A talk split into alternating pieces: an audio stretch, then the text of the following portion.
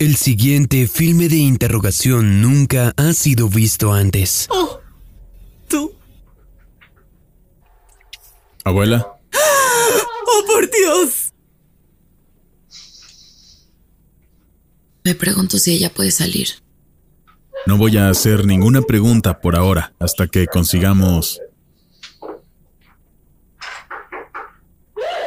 Nunca va a estar bien.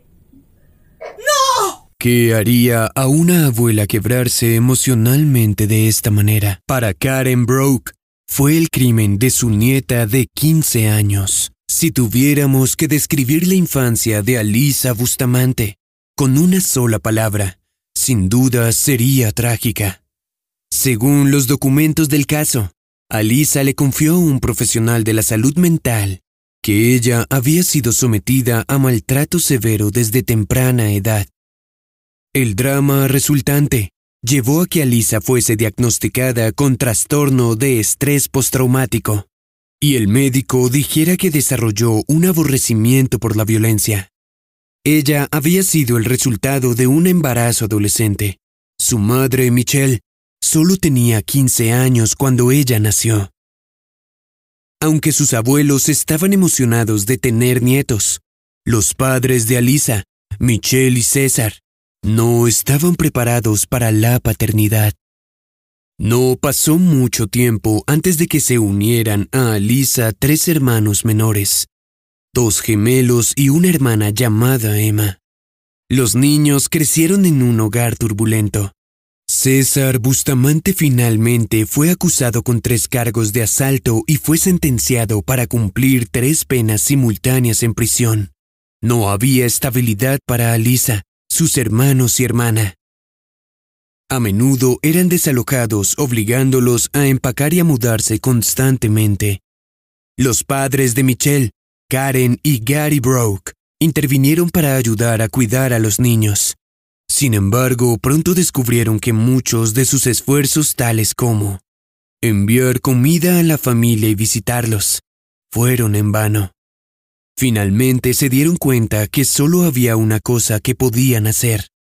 Esto realmente marcaría una diferencia en la vida de los niños. Los abuelos decidieron abogar por la custodia total de Alisa y de sus hermanos. Cuando obtuvieron la custodia total de los niños, Alisa tenía unos ocho años. Vivir con sus abuelos le ofreció estabilidad por primera vez en su vida. Pero Alisa ya había estado expuesta a demasiado.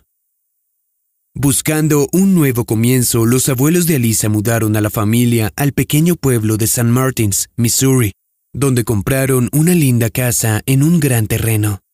De inmediato, los gemelos y Emma florecieron en su nueva ubicación, pero Alisa parecía tener dificultades para adaptarse. Fue en ese pequeño pueblo de poco más de mil habitantes, donde todos conocían a todos, que el espantoso crimen de Alisa devastaría a todos aquellos que vivían allí.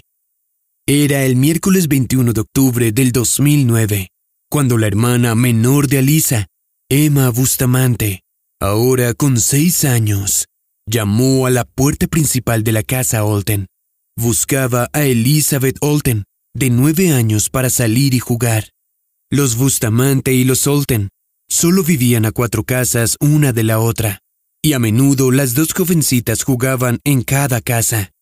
Pero en este día en particular, Elizabeth no regresaría a casa. Elizabeth Olten era una chica típicamente femenina. Antes de que Emma apareciera en la casa de Elizabeth, ella había estado practicando con entusiasmo sus líneas para un próximo musical, Not Worthy, en la mesa del comedor. Patty, la madre de Elizabeth, dijo que no podía ir a jugar al principio. La cena estaría lista pronto, pero las chicas le suplicaron bastante para que finalmente se diera. Patty le dio instrucciones claras a su hija de estar en casa a las 6 pm, cuando el sol se escondiera, por finales de octubre. Y Patty confiaba en que Elizabeth volvería a casa, ya que la pequeña estudiante de cuarto grado le aterraba la oscuridad. Emma y Elizabeth jugaron juegos de mesa y rayuela en la entrada de coches de los Bustamante. Eventualmente, Elizabeth le dijo a Emma que necesitaba irse a casa. Emma se paró en la gran roca junto a la entrada de coches y vio a su amiga comenzar a caminar a casa. Sin embargo, ella no se quedó para ver si Elizabeth recorría todo el camino a salvo. Más tarde, los investigadores le preguntaron a Emma si Elizabeth habría caminado por el bosque para llegar a casa, pero ella insistió en que nunca entraron en el bosque.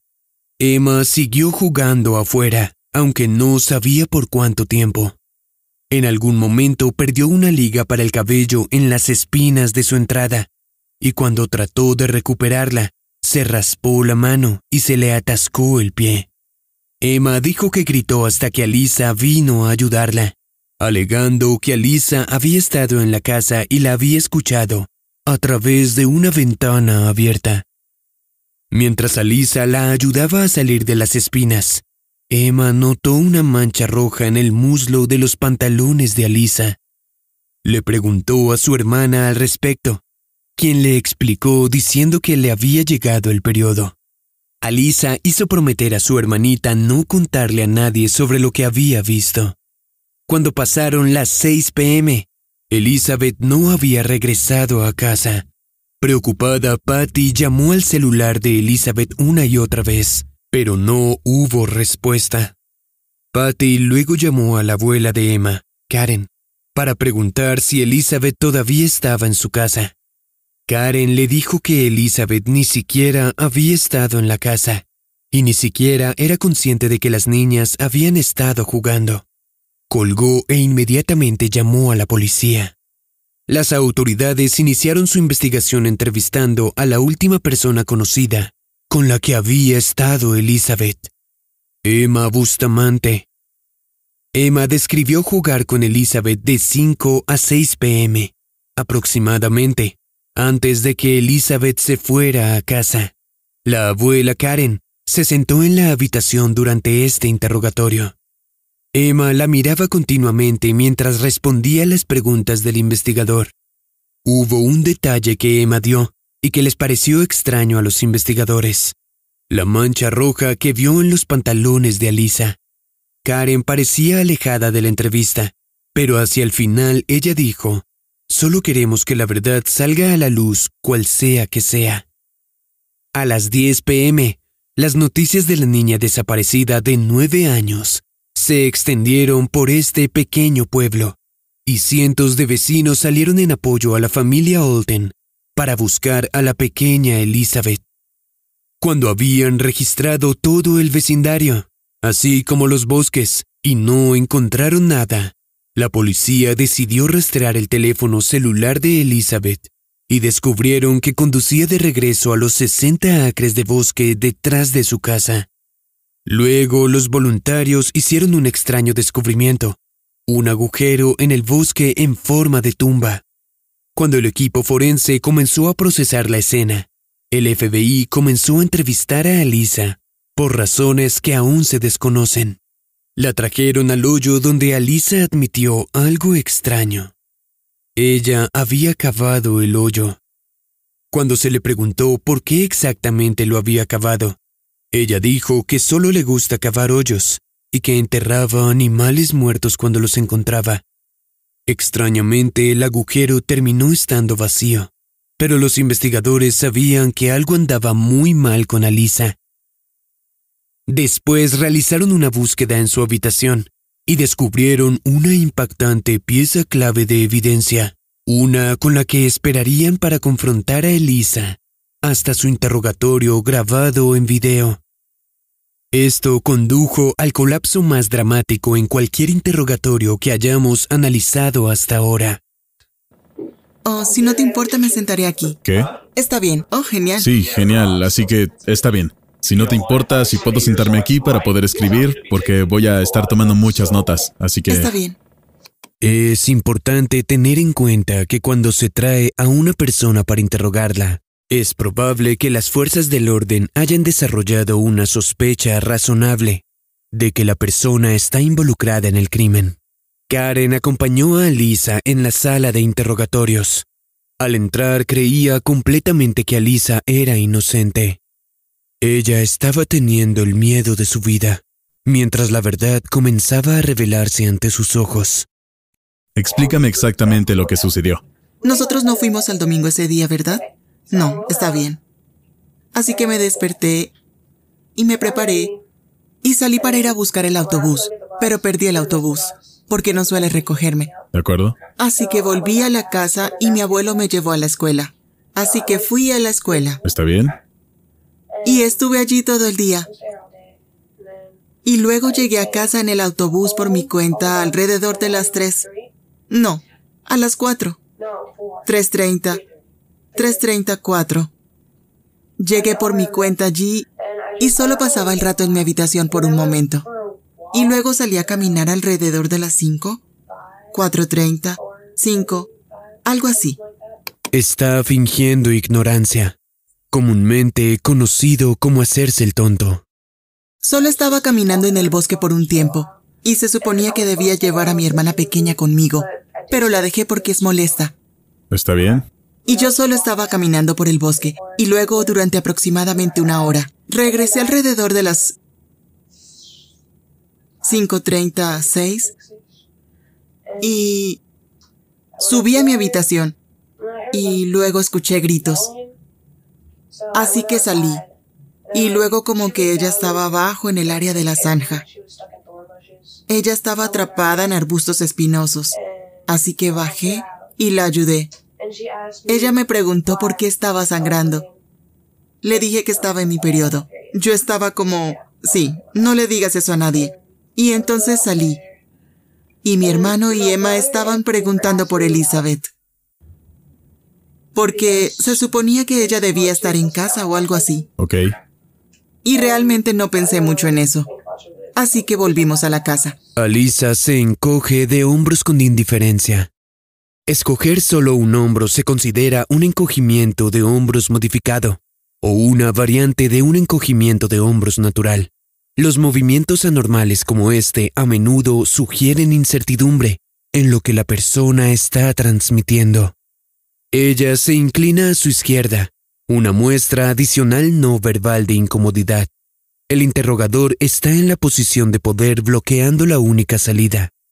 Aunque al principio parecía cómoda, Bustamante ahora intenta recuperar su poder en una posición de impotencia. Y empezamos a listarnos para ir a la iglesia porque tenemos actividades los miércoles por la noche. De acuerdo. Y vino y estaba golpeando la puerta. Y él estaba como, ¿sabes dónde está? Porque no pudo encontrarla. Ella comienza a sentir con la cabeza mientras habla.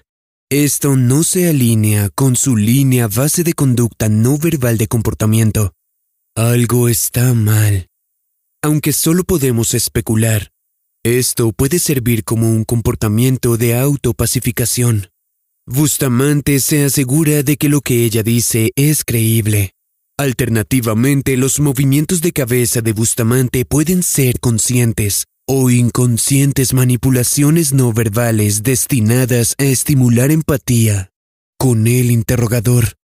La gente decía, oh, ¿qué está pasando? ¿Dónde está ella? Continúen observando todos los indicadores no verbales de incomodidad que mencionamos anteriormente, pero tomen nota de los contrastes. Pero terminamos yendo a la iglesia. Y pasaron muchas cosas mientras estuvimos allí. Porque suele ir de 7 a 8.15. Y cuando volvimos, había tres coches de la policía en nuestra propiedad, con las personas que estaban haciendo la búsqueda por todos lados. Y... Y, um, eso es prácticamente todo. Me fui a dormir después de eso. Ok. Bustamante dice, "Mm, aquí. Ella no usa esto constantemente. Durante todo el interrogatorio, no es una de sus tendencias básicas. Porque ella no dice regularmente um.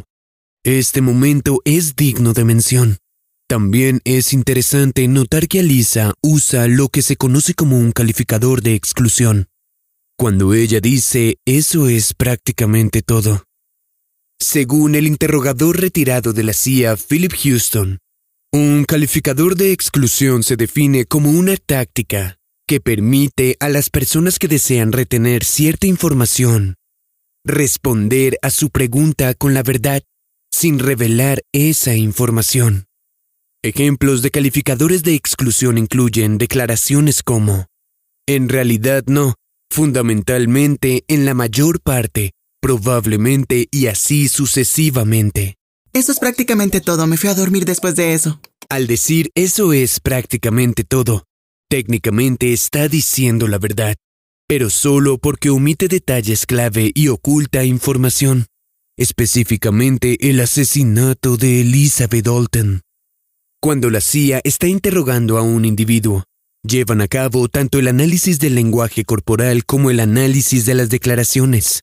Buscan grupos de tres o más indicadores que ocurren en rápida sucesión o todos a la vez.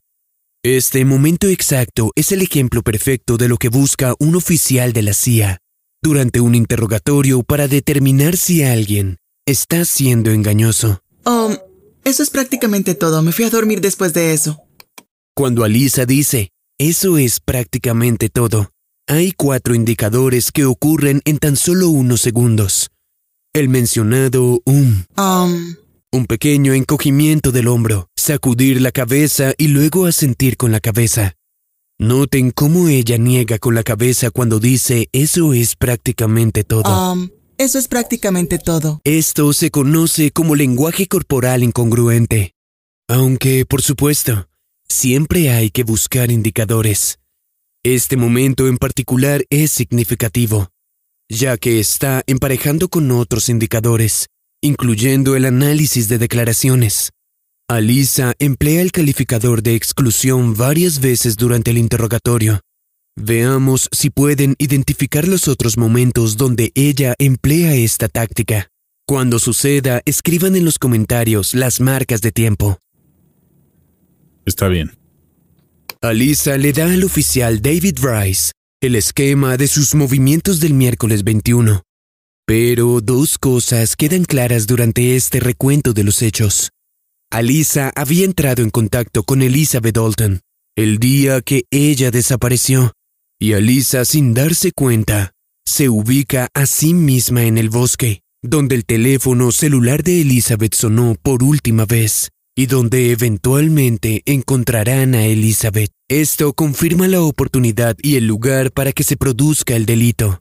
Pero el comportamiento de Alisa se muestra tranquilo y confiado. ¿Y tienes novio? Así De es. acuerdo, ¿cómo se llama? Su nombre es Dustin. Dustin, ok. ¿Sabes si alguien ha hablado con él sobre algo de esto o no? Estoy muy segura de que fue entrevistado. Ok. El novio de Alisa había sido entrevistado por la policía, y cuando se abre la entrevista, lo vemos mordiéndose las uñas y luciendo nervioso. Según los archivos del caso, hubo un testigo presencial quien afirmó haber visto a un adolescente supuestamente parecido a él, cerca del lugar de la desaparición de Elizabeth. Esta entrevista tuvo lugar después del interrogatorio de la propia Alisa, aunque también fue entrevistado anteriormente. Y cuando comienza la entrevista, acababa de tomar una prueba de polígrafo y estaba a punto de ser confrontado por los resultados. No está siendo sincero conmigo sobre todo lo que está pasando aquí. Y tenemos que llegar a... Necesitamos obtener la verdad. Para eso estamos aquí. Sabemos muchas más cosas de lo que creen que sabemos. Hemos hablado con varias personas. El interrogador se sienta cerca al novio de Bustamante, Dustin, y habla con autoridad. Afirma que saben que Dustin tiene más información. Este es un enfoque de confrontación directa para el interrogatorio. Hemos hablado con varios de tus amigos y nos han dicho algunas cosas. Nos han contado algunas conversaciones telefónicas que han tenido y todo. Entonces, ¿qué es lo que sabes? No sé nada. ¿Qué sabes? Nada. Todo lo que sé es lo que me dijo el FBI. ¿Por qué tu cuerpo me dice otra cosa? ¿Por qué tu corazón me dice otra cosa? Porque estoy nervioso. ¿Nervioso? No tiene nada que ver con eso. Hemos hablado al respecto. El interrogador está buscando una razón sobre el por qué Dustin está nervioso. La prueba del polígrafo tiene que ver con la psicofisiología de detección de engaño. PDE, o el uso de medias fisiológicas para detectar la mentira. Mide ciertos marcadores anatómicos, fisiológicos como la frecuencia cardíaca, la transpiración y la presión arterial.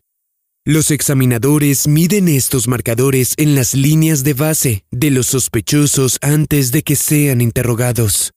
Luego miden cómo cambian estos marcadores de pregunta en pregunta. Estos marcadores están asociados con la ansiedad, que a menudo está presente cuando uno miente. El interrogador sabe que Dustin está nervioso.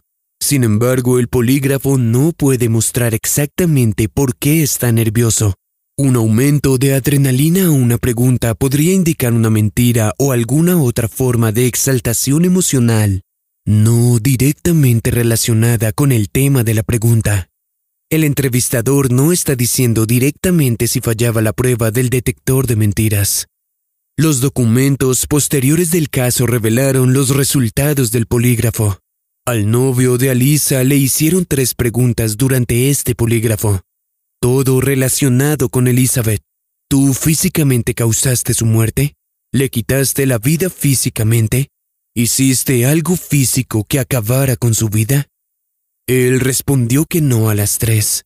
Sin embargo, según consta en el expediente, se determinó que estaba engañando de alguna forma con sus respuestas a las tres preguntas.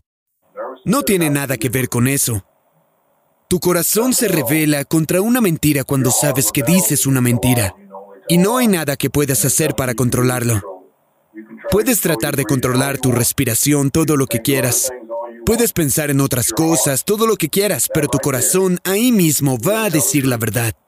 El corazón es la primera medida autónoma de la línea de base fisiológica recogida. Algunos estudios sugieren que tanto la frecuencia cardíaca y la tasa de respiración no muestran un aumento significativo o una disminución dependiendo si el sujeto está diciendo la verdad. Pero la investigación ha producido resultados mixtos.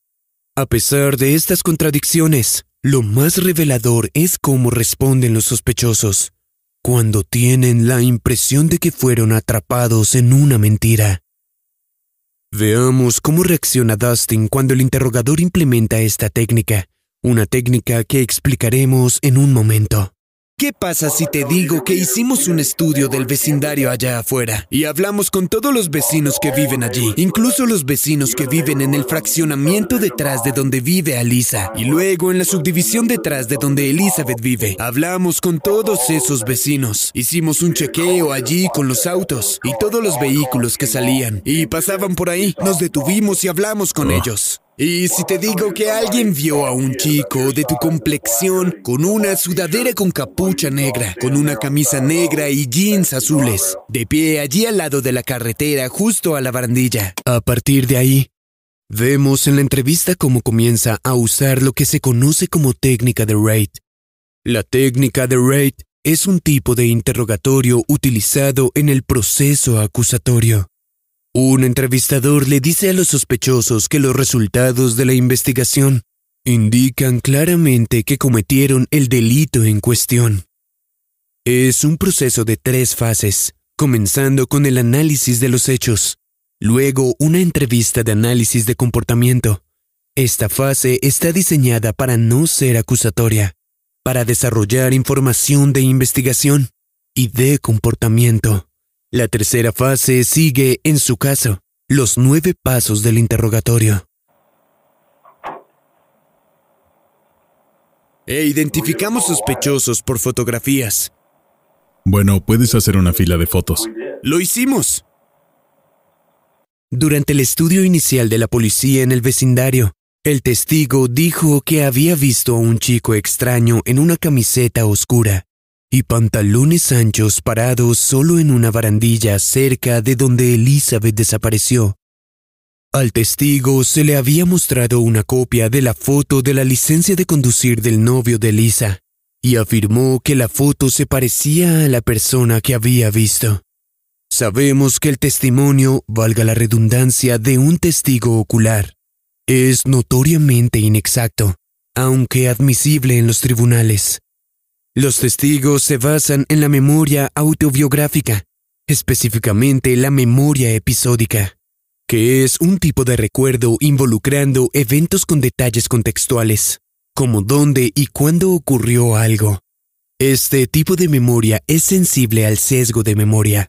Un testigo podría recordar a un sospechoso vistiendo una camisa azul un día, después de la ocurrencia, pero también podría afirmar que la camisa era roja una semana después. Entonces, ¿por qué pasó eso?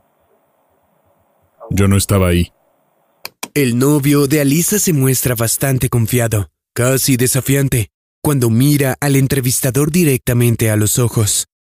Es interesante verlo ser combativo con el entrevistador ante la mención de la aplicación de la ley, habiendo hecho ya una alineación de fotos. Contrario a la creencia popular, la ira es una reacción más común en individuos acusados de algo que no es cierto. Si la policía hubiera completado una fila de fotos y conducido a una identificación positiva, ya habría sido arrestado y acusado. La acusación constante se vuelve agotadora y los sospechosos solo quieren que termine el proceso. Ellos asumen que admitir algo terminará el interrogatorio, y la mayoría de los sospechosos piensan que involucrar los derechos de silencio y consejo los tachará de culpables. El novio de Alisa tiene una voluntad fuerte durante todo el interrogatorio y no tomó nada del anzuelo que el entrevistador colgaba frente a él. Después de que el interrogador hiciera la sesión de este video, luego es interrogado por el sargento Rice. Fue entonces cuando confirmó las sospechas del investigador todo el tiempo. Él había estado escondiendo algo. Exactamente qué te dijo. Me dijo que la había matado. Está bien, ella te lo dijo. ¿Te dijo que ella la mató? ¿Te dijo que la estranguló? ¿Y qué más? Pero ella no entró en detalles con eso. Ella solo dijo que la estranguló. El 22 de octubre, Alisa había ido a su casa y le contó sobre el crimen que había cometido el día anterior. Negó haber estado involucrado en el crimen y dijo que no estuvo presente cuando sucedió. Entonces, ¿por qué mintió? ¿Tú no habías dicho nada? Ella me asusta. ¿Tienes miedo de qué? Y si alguna vez se entera de que di información que hizo que la encerraran, ¿qué pasaría si ella, como yo tengo familia, viene y se entera de dónde vivo porque está obsesionada con eso y mata a todos? ¿Qué, ¿Qué pasa si sale bajo fianza y encuentra una forma de quitarse el brazalete del tobillo y ella viene y me mata mientras estoy durmiendo o a mi mamá? Y luego descubre dónde vive mi hermana. Y también va y la mata. ¿Asustado de qué? De si voy a tener más novias como esta. Pobre hombre. Bueno, no creo que eso sea. No todas estamos locas. Supongo que es comprensible. Dustin nunca estuvo implicado en el asesinato de Elizabeth Dalton. De vuelta en el interrogatorio de Alisa, el sargento David Rice saca un mapa de los bosques circundantes y del vecindario. Hay como una línea de árboles. ¿Quieres que lo dibuje para ti o algo? Tengo un mapa. Oh. ¿Por qué no dijiste nada? Ahora, la cosa sobre este mapa es, no creo que tenga dónde está tu casa. Así que la forma en que lo entiendo es que esta es tu casa, por aquí. ¿Estaría por aquí? Está bien. Ok, digamos que la casa nueva está ubicada aquí. Y luego hay un rastro. Eso sale aquí y es como si... Dibújalo si quieres, Alisa. De acuerdo, um, no estoy exactamente segura de cuánto tiempo atrás va. Es como pasar todos los claros y luego, cuando empieza a poner como un sendero más pequeño y todo eso, hay una cosa secundaria, es como un canal lateral por el que salgo. Hay algo que siempre hacemos y es que le pedimos a la persona que nos guíe a través de su día y hacemos una línea de tiempo para que podamos revisar todo. Entonces, ¿a qué hora saliste a caminar? El interrogador está usando la técnica TED o la técnica de contar, explicar y describir. Le está aclarando a Bustamante que él quiere que ella cuente el día de los hechos como un relato. Al contar el día de los hechos como una narración, Bustamante es más probable a revelar otros detalles personales o contextuales reveladores. Salí a caminar alrededor de las 4.30 o 5. Está bien, entonces llegaste a casa alrededor de las 3.30. ¿Cuánto tiempo estuviste jugando? Antes de que salieras a caminar, ¿cuánto crees? Estuve en casa al menos una hora, una hora y media. Así que alrededor de las 4.30 o 5, ¿tú estabas ahí? Bueno, hay un... Creo que esta pequeña línea aquí es el rastro o algo donde... ¿Saliste por aquí? Sí. ¿Y luego a dónde fuiste desde aquí? Continué siguiendo el camino. ¿A dónde fuiste desde aquí? Muéstrame. El interrogador habla más rápido y presiona a Bustamante por una respuesta. Durante esta parte del interrogatorio, Bustamante ha mostrado muchas interrupciones en el habla, diciendo con frecuencia um y cómo, Um, fue como, pero como, um, y alterando su entonación vocal. um, entonces va como... Ese pequeño camino da algunas vueltas y todo eso, pero es un camino bastante fácil de ¿Ok? seguir. Quiero decir, muéstrame. ¿Es como un camino que se No, repite? No, no se repite. Es como va de esta manera, creo. Está bien. ¿Y luego qué hiciste? Y luego había pasto. Solo pasé el rato en el arroyo. ¿Y luego qué hiciste? Regresé. Luego caminaste de regreso. ¿Y luego qué hiciste? Yo fui a casa. Ella alarga el yo y termina diciendo casa, con una inflexión ascendente. Yo fui a casa. Esto es lo que dirían los lingüistas. 1. Las inflexiones ascendentes se usan al hacer preguntas. Bustamante carece de confianza. 2. Alargar palabras transmite un doble significado, pero el enunciado no es implicativo o no pretende transmitir un doble sentido.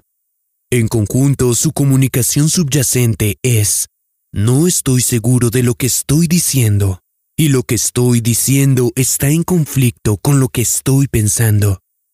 A medida que avanzamos, escucha estas señales sutiles.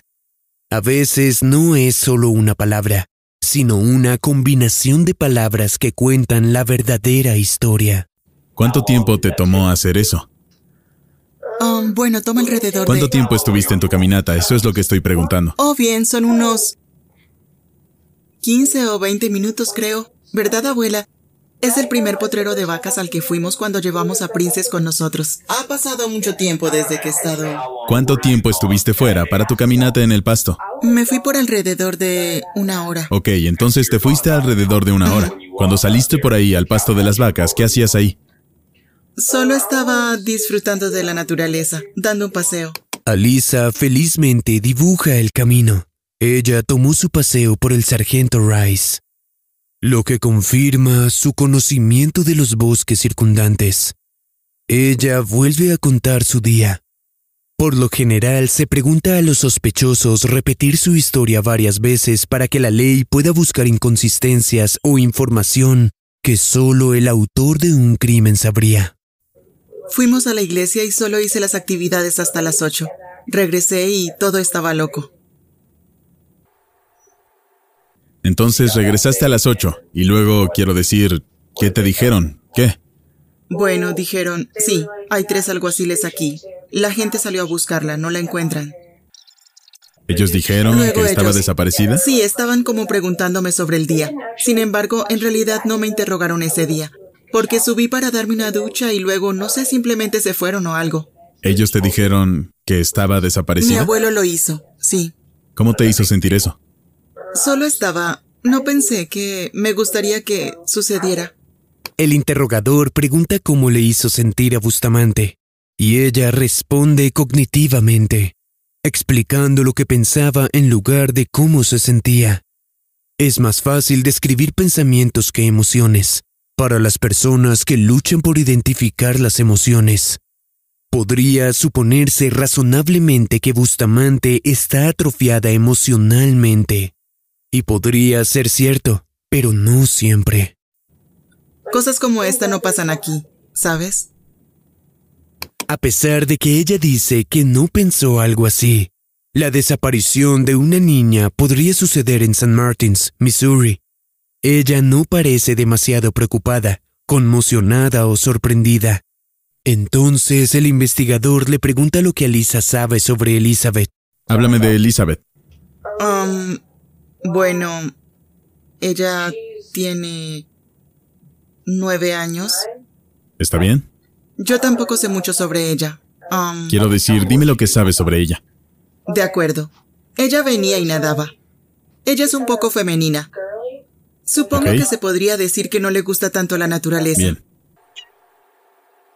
Ella puede ser molesta. ¿Está bien? De acuerdo. Um, Bueno, ya sabes, ha habido... em, sí, había algunas personas por ahí, en el bosque, supongo cavando algunos agujeros o mirando algunos agujeros. Sí, supongo que habían dicho que te gusta salir y cavar hoyos, así que quiero decir, voy a tener que preguntarte algunas cosas sobre ti. De Porque acuerdo. sabes, obviamente eso tiene que ver con esto, si estuvieran mirando agujeros y estabas ahí afuera en el bosque y ese tipo de cosas. Así que supongo que solo cuéntame un poco sobre ti, para que yo entienda de dónde viene todo esto. Um, me gusta mucho la naturaleza, los animales, estar al aire libre. Ok. Es solo que soy así. Y me aburro muy fácilmente. Y me entretengo muy fácilmente. Ok. Entonces, cavar hoyos es solo algo que hacer. Alisa mantiene esta explicación casual y superficial. Suena como si cavar agujeros fuese realmente un pasatiempo para ella, lo cual no parece muy raro, dado el hecho de que es una adolescente de un pequeño pueblo, con probablemente no mucho que hacer. Pero al mismo tiempo sigue siendo interesante notar que ella menciona que sus hermanos y ella cavan hoyos todo el tiempo, a veces cerca de su casa y a veces en el bosque. Está bien. ¿Solo te gusta cavar hoyos? Me gusta trepar a los árboles. Está bien. Oh, y entierro animales muertos que encuentro. Porque quiero ser respetuosa con ellos. Ok. Bueno, Casi parece que Alisa está empezando a entender hacia dónde comienza a dirigir la dirección del cuestionamiento. Sin embargo, su comportamiento permanece tranquilo. David Rice, como entrevistador principal, está manteniendo todo muy casual. Él hace que parezca que está de su lado y no cree que ella tiene algo que ver con la desaparición de Elizabeth Dalton. ¿qué tipo de agujeros cavas? Um, Háblame de esos agujeros que cavas. bien. ¿Los cavas de cierta manera? ¿Cada vez o simplemente cavas un hoyo? Solo cavo un hoyo más o menos. Está bien. ¿En cualquier lugar? Quiero decir, ¿cavas en un lugar determinado o qué? No. Ya sea que cavar hoyos sea un hobby de Alisa o no, ella hace que parezca lo más normal en el mundo que una joven de 15 años haga esto en el bosque. No soy un tipo de chica que le guste ensuciarse. Eso es increíble para mí. No tomo lombrices y no me ensucio. Ah, Bueno, hago rugby. Hacemos mucho contacto físico en el barro y... sí, todo es eso. agradable, es genial. He oído hablar que varias chicas juegan al rugby. Eso es lo que está de moda ahora, Sí. ¿no? El interrogatorio se convierte en una conversación amistosa ante la consejera juvenil Toby Mayer. La mujer sentada al lado de Alisa le dijo al resto de la habitación sobre cómo el rugby femenino es un deporte nuevo en la zona. Rugby de chicas de secundaria. Y lo juegan bien. Oh, estoy seguro Sí de que lo lo hacen. hacen. La escuela lo inhabilitó porque es demasiado peligroso. Pero hay un equipo en Jeff City. Pienso que hay al menos dos equipos en Jeff City. Sí. No estoy segura de la isla, pero... En St. Martin. ¿Y te gusta? Así es. ¿Y te encanta el barro? ¿Y amas la suciedad debajo de tus uñas? ¿Te importan los gusanos?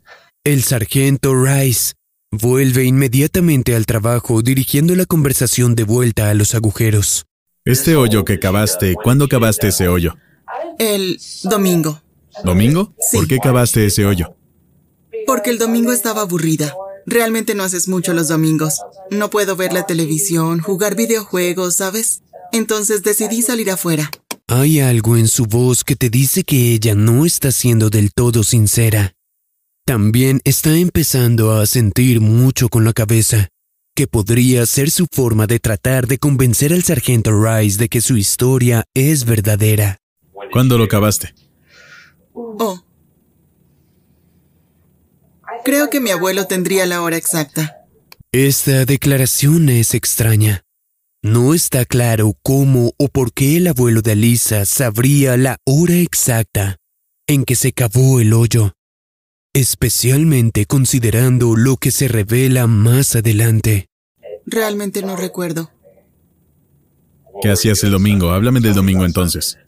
Sus indicaciones no verbales son más evidentes. Busca en los comportamientos autopacificadores mencionados anteriormente, además de nuevos comportamientos, como lamerse los labios y entrelazar los dedos. No fuimos a la iglesia el domingo, ¿verdad? Porque estábamos en casa de mamá, creo. Estuve en la casa de mi mamá el fin de semana. ¿De acuerdo? Ella vive en el lago. Y regresamos alrededor de las 5 y sé que lo cavé antes del anochecer por lo que fue en algún momento en el medio. Espera, ¿a qué hora volveríamos a casa? No te recogí hasta las 6. Oh, bueno. Debe haber sido entre las 6.30, 7, supongo. ¿La recogiste dónde? En Eugene. ¿La recogiste a las 6 pm en Eugene? Correcto. ¿Y es un cuánto tiempo en coche? Media hora. Así que regresaste a casa a las 6.30, 6.45 Podrían probablemente. ser las 6.30. 6:30. Alrededor de 20 a 25 minutos. Está oscureciendo para entonces. Sí. Sí, bueno. Entonces llegaste a casa a las 6.30. Sí. ¿Y cómo cavaste un hoyo en qué? Entonces, ¿qué usaste Bueno, para cavar? No te estoy preguntando por tu abuelo. Cuando llegaste a casa a las 6.30 en domingo, entonces, ¿qué hiciste? Oh, bueno. Creo que me duché y me fui a dormir. Así que no creo que lo hice. Creo que fue el sábado en realidad. No, porque no estuve aquí el sábado. Bustamante se está enterrando cada vez más profundo en su propio agujero. ¿No estuviste aquí el sábado? No. El domingo, Sí. lunes. Creo que fue el viernes entonces porque estuve aquí el viernes. Parece posible para esto. Así es. ¿Y no estuviste el sábado? Correcto. Y no lo hiciste durante la semana porque solo había lunes y martes. Correcto. Entonces estás pensando que tuvo que ser el viernes. Sí. Estos puntos débiles en su historia luego serán explotados en el interrogatorio. Pero por ahora David mantiene sus intenciones en secreto. Él es consciente de que su historia está cambiando. Y parece que Alisa también se está dando cuenta que su historia está empezando a desmoronarse. Bien, cuéntame sobre el viernes. ¿Recuerdas el viernes? ¿Fuiste a la escuela el viernes? No ¿Abandonaste? tuvimos escuela el viernes. No, hay escuela el viernes. Así que me levanté como al De mediodía. acuerdo. ¿También estaban la abuela y el abuelo en casa el viernes o trabajaste el viernes? Trabajé mediodía. Trabajaste mediodía entonces. ¿Habrías estado en casa no, a al las mediodía? 12.30 pasa el transporte, faltando un cuarto para... Ok, entonces ella estaba dormida cuando llegaste a casa. Simplemente no recuerdo. Está bien. Entonces, viernes, ¿qué hiciste? Piensa en el viernes. Después de levantarme, estuve un rato en la casa. Y fue un buen día el viernes. Ella está desviando o intentando redirigir el enfoque a otra parte. En ciertos contextos, acariciar el cabello es un comportamiento pacificador. Acariciar el cabello no es uno de los comportamientos recurrentes de Bustamante, y está ocurriendo en un contexto de alta presión. Este es probablemente un comportamiento pacificador. Bustamante se siente incómoda. Un día relativamente agradable. Así que decidí salir a hacer lo que sea y cavé un hoyo. Alisa está más inquieta de lo que estaba al comienzo del interrogatorio. Ella se balancea hacia adelante y hacia atrás, asintiendo con la cabeza. Parece que a medida que su historia avanza se va desmoronando igual que sus nervios de acero. ¿Por qué cavaste ese hoyo?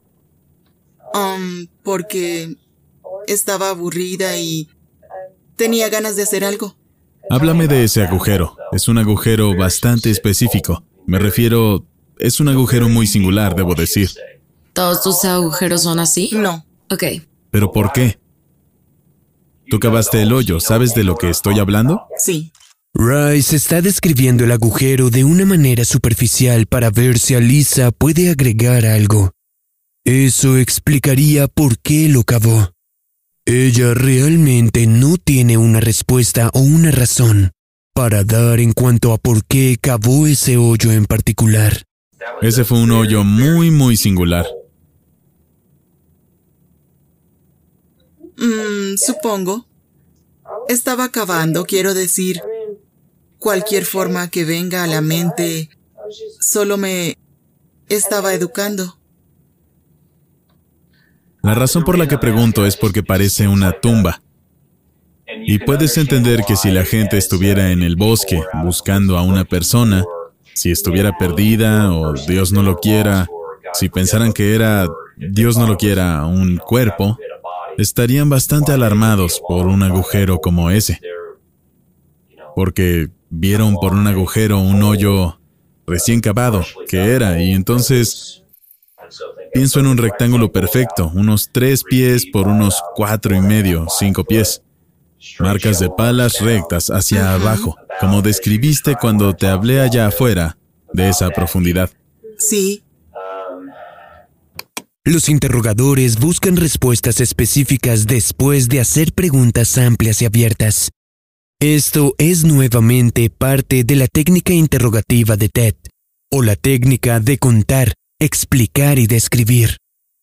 Imaginen que el flujo de la interrogación es como un embudo. El interrogatorio de Alisa se ha vuelto más centrado, más limitado. Rice está haciendo una pregunta de sondeo muy específica.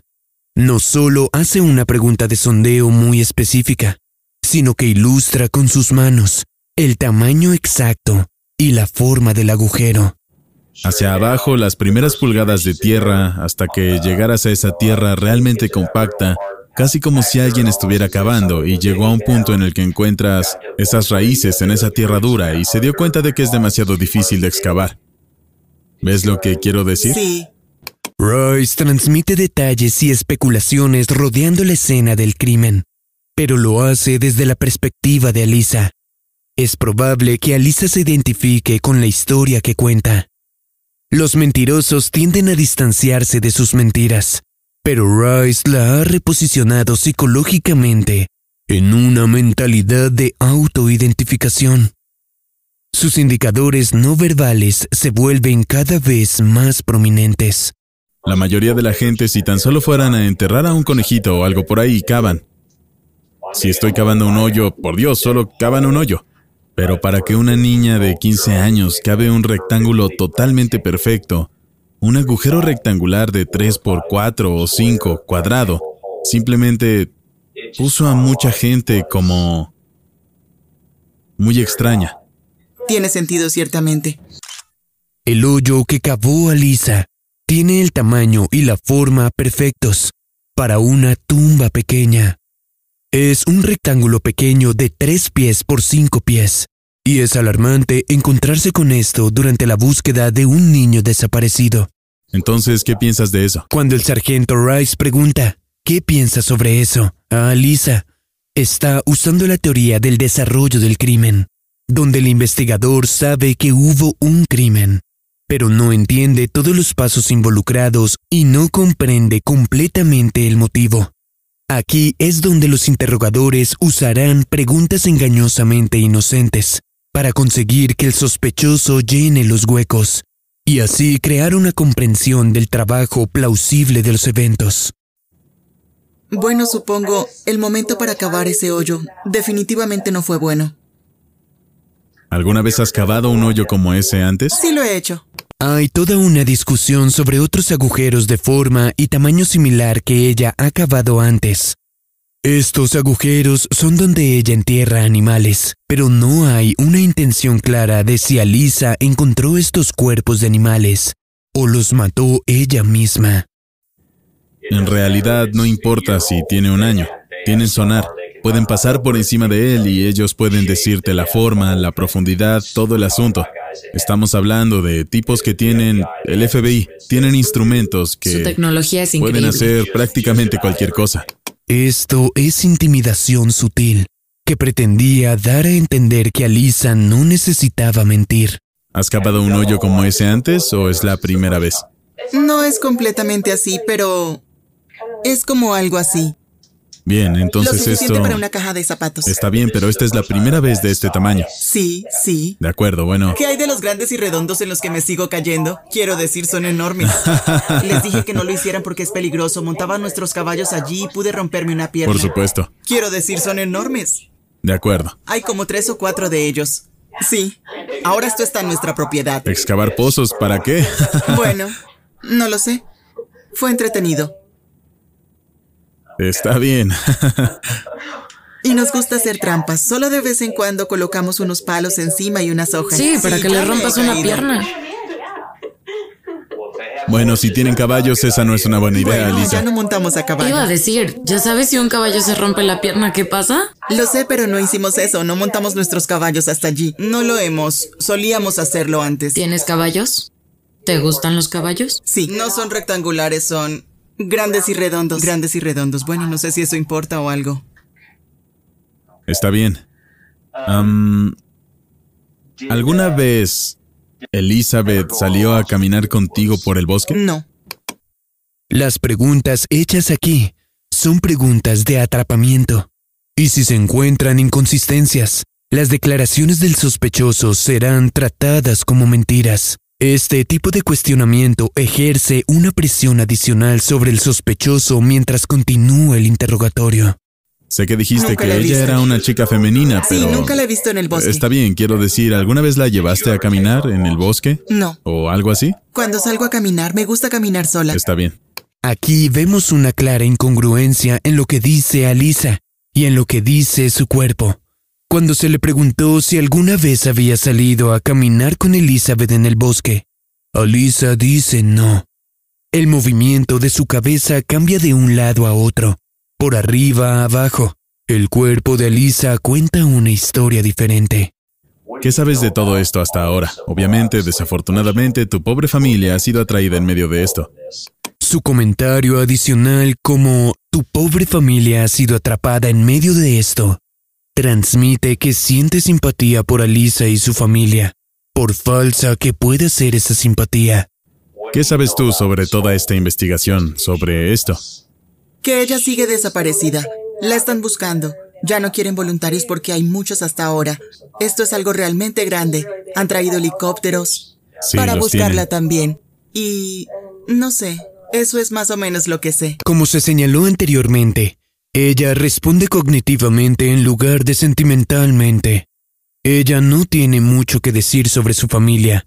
Cuando Toby y el sargento Rice comienzan a empatizar con lo que la familia de Elizabeth debe estar sintiendo, y curiosamente su rostro adopta una expresión neutra, y ella permanece en silencio. Es muy triste. Imagínense si Emma estuviese desaparecida. Dios, Sí, sería para horrible. su madre y su familia es... Sí, quiero decir, es por eso que ellos están haciendo un gran problema de todo esto en la comunidad. Podrías Como bajar por las escaleras decir, ¿puedes preguntándote qué por qué? todo esto está pasando cuando hubo gritos afuera. Quiero decir, simplemente no puedo. Lo sé, tengo hijos, así que no puedo ni imaginarlo. ¿Qué crees que le pasó a Elizabeth? El sargento Rice se mueve en preguntas de opinión ahora. Muchas preguntas de interrogatorio están cerradas, lo que significa que justifican una respuesta de sí o no, u obtienen un solo hecho o pieza de información. Las preguntas de opinión son abiertas. Los estudios de interrogatorio han demostrado que estas preguntas abiertas consiguen que todos los sospechosos hablen más tiempo y sean más propensos a divulgar pruebas incriminatorias sin siquiera darse cuenta. Um, realmente no creo que se escapara. Porque tiene nueve años. Y la forma en que han estado buscando durante dos días, nunca encontré ninguna señal de ella. Así que creo que tal vez la secuestraron o algo así. Es una cosa terrible. pero no sé qué más suponer. Ok. Los individuos inocentes son más propensos a mencionar que no saben. Los individuos culpables pueden sentirse más obligados para dar una explicación que no concuerda con el crimen que cometieron. Vemos esto cuando Alisa evade el tema del asesinato. Ella habría sido atraída fácilmente hacia un coche. Quiero decir, ¿era ella ese tipo de chica? No sé nada de ella. Quiero decir, ¿habría sido traída con un gatito? Quiero decir. Tal vez. um, tendrías que preguntarle a su Por mamá supuesto, sobre eso. claro.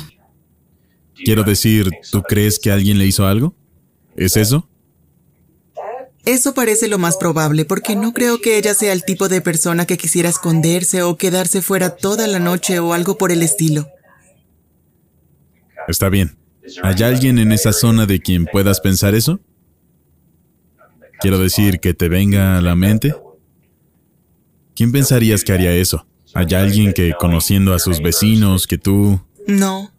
Rice seduce a Alisa para echarle la culpa. Los sospechosos culpables suelen desviar y ofrecer explicaciones útiles, como lo hace Alisa aquí.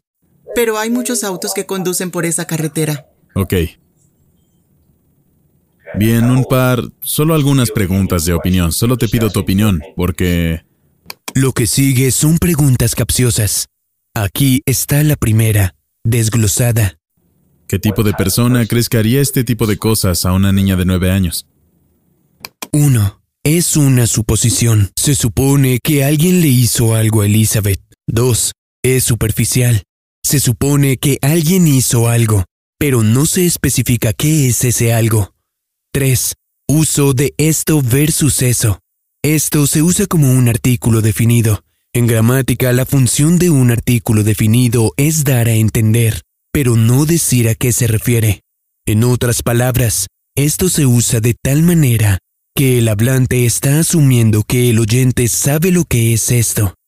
Además, esto implica que algo está más cerca del oyente, mientras que eso implica que algo está más lejos. 4.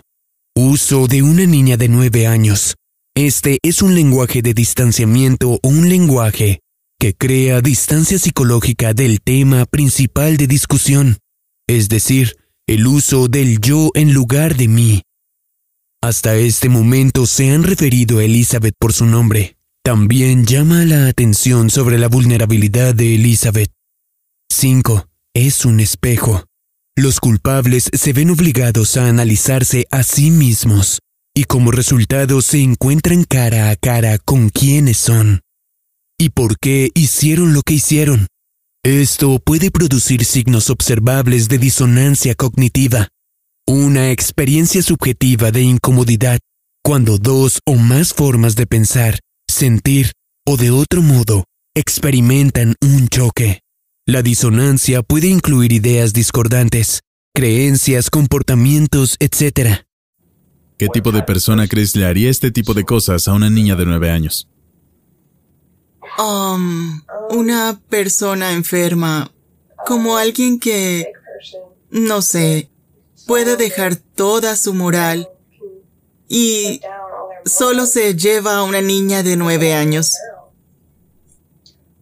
Alisa hace una pausa, tartamudea y se esfuerza por pronunciar las palabras. Ella se mira en el espejo. Ella arremeda a Rice, una niña de nueve años, usando un tono e inflexión paralelo. Los sociópatas y psicópatas se esconden a plena vista observando e imitando los gestos y comportamientos de quienes los rodean. La palabra esto sirvió como marcador de posición. Lo que sea que Alisa dijo representaría lo que sabía que era, pero Alisa evadió esa trampa.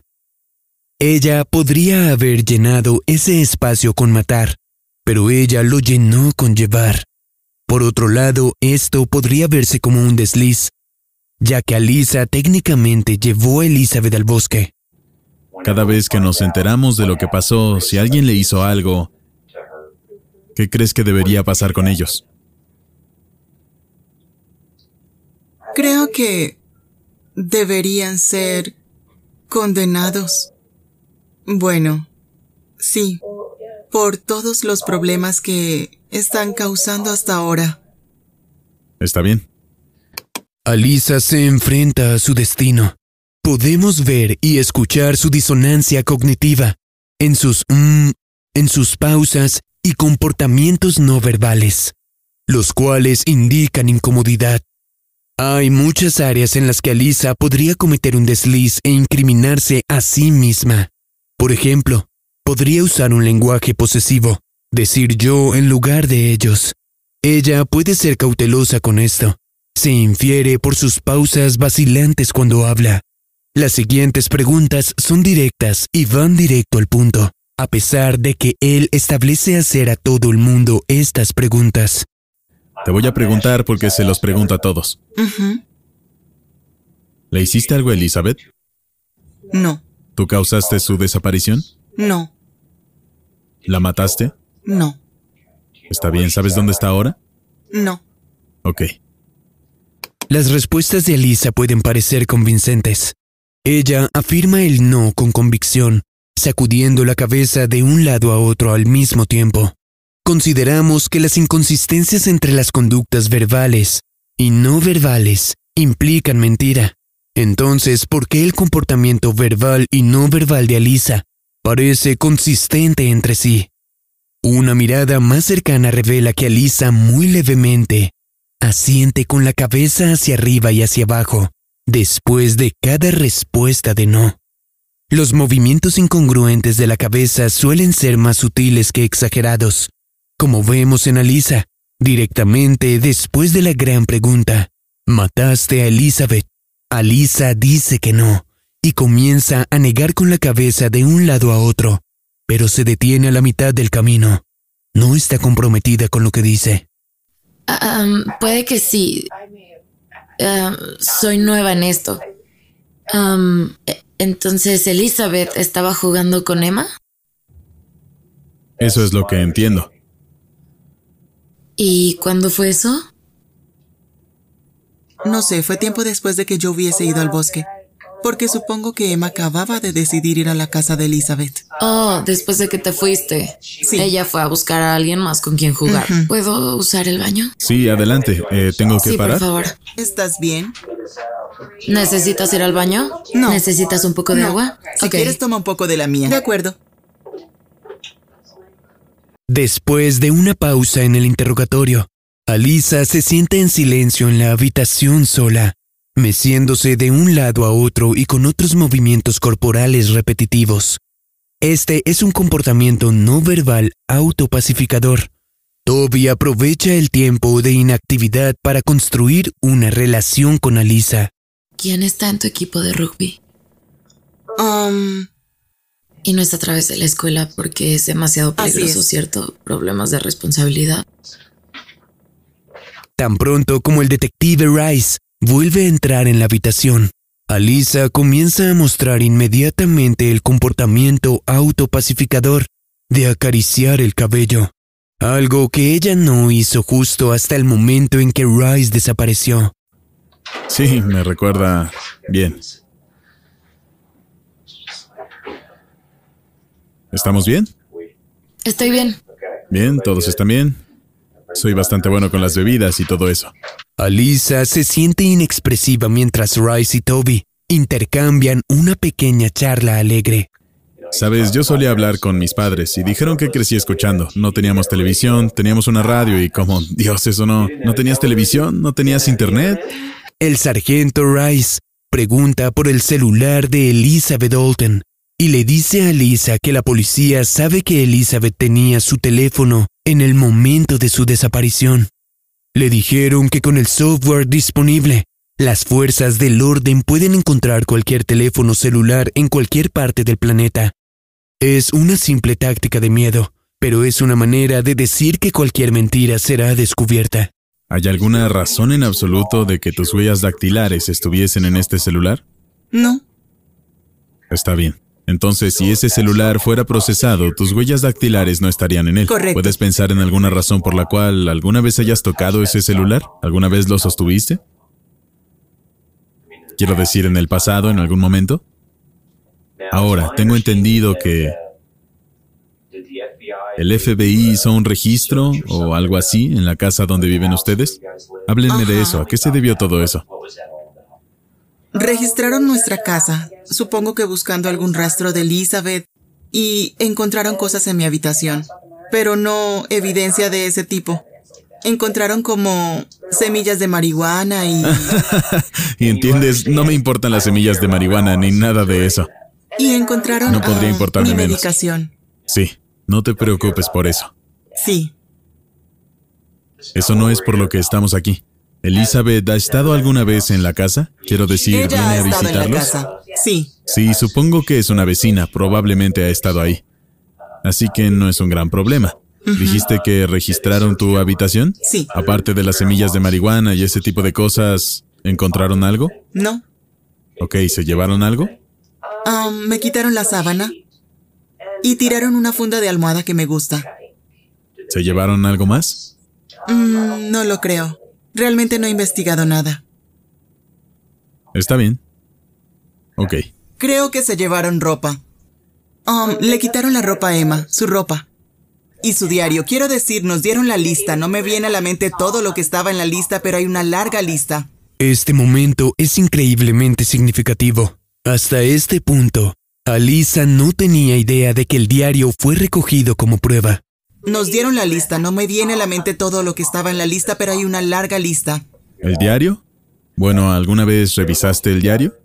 He mirado algo de él, sí. De acuerdo.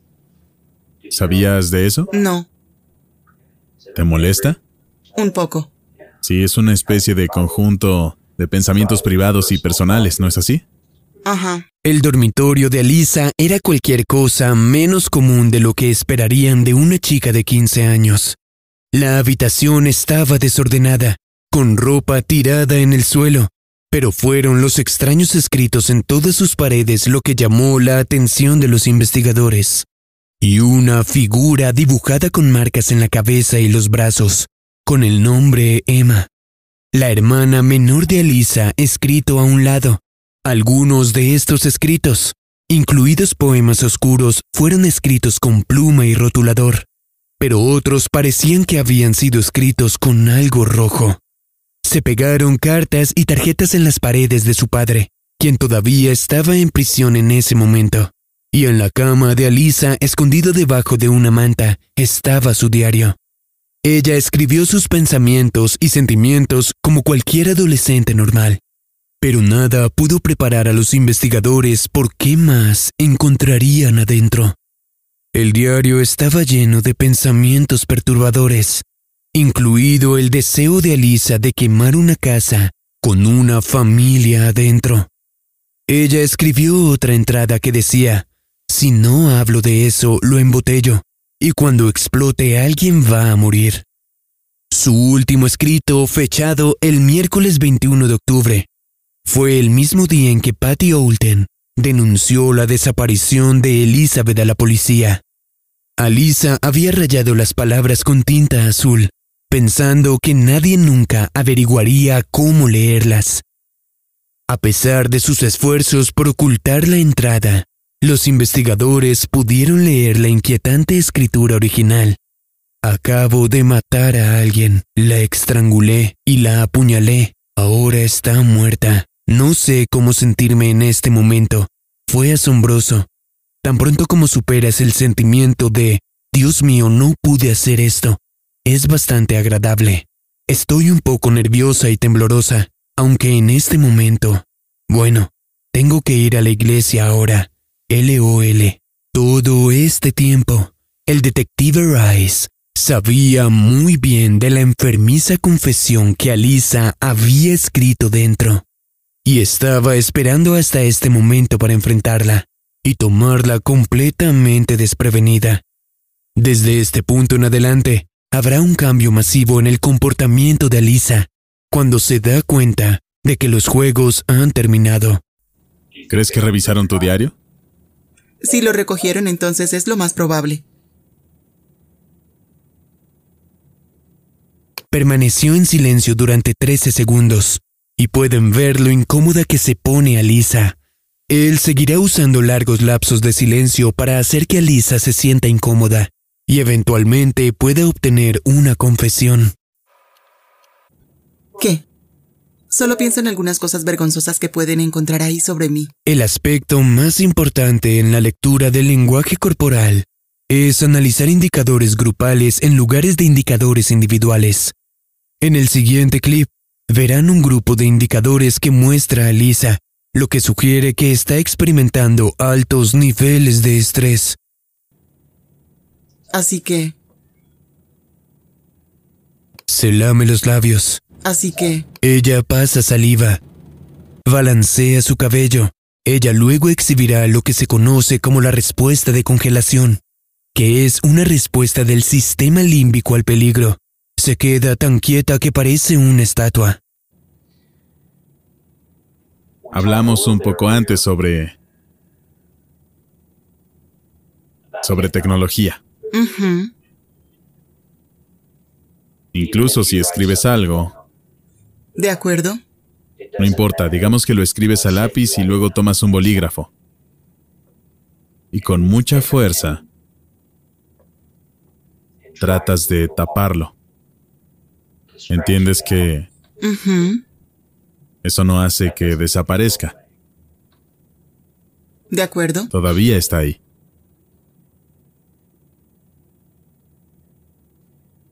Y forensemente, y en realidad ni siquiera necesitas un montón de análisis forense. Si lo sostienes contra una luz, puedes ver lo que está escrito. Y luego cuando se procesa, de manera forense, cada palabra, cada trazo, sigue ahí.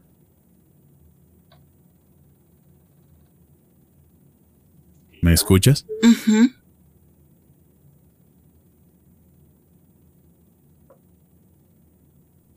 Lo que queremos hacer es averiguar qué pasó con la niña.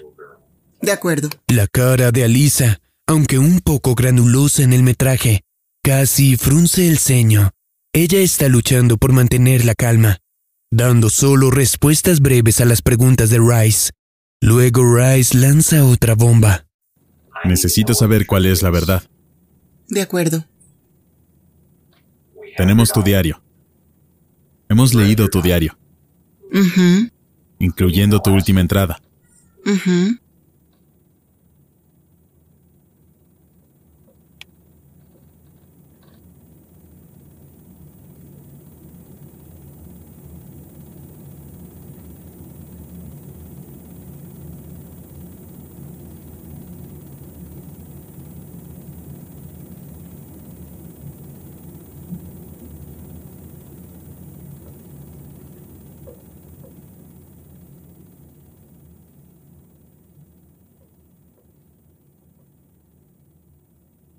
Se queda en silencio durante 70 segundos completos, poco más de un minuto.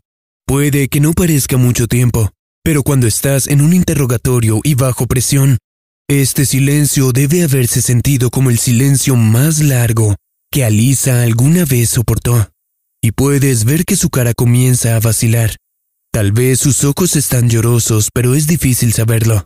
Algunos argumentan que la primera persona que rompe el silencio en un entorno interrogativo pierde la batalla. Alisa se entrega al silencio, que podría ser más revelador que si se opusiera a la insinuación de Rice. Alisa podría estar haciendo una lluvia de ideas. Ella podría estar aterrorizada. Parece que hubo un momento en que Alisa podría romperse, pero luego, para restablecer sus emociones y quedarse callada, miró fijamente al sargento Rice. Ambos sabemos de lo que estamos hablando aquí. Ujú.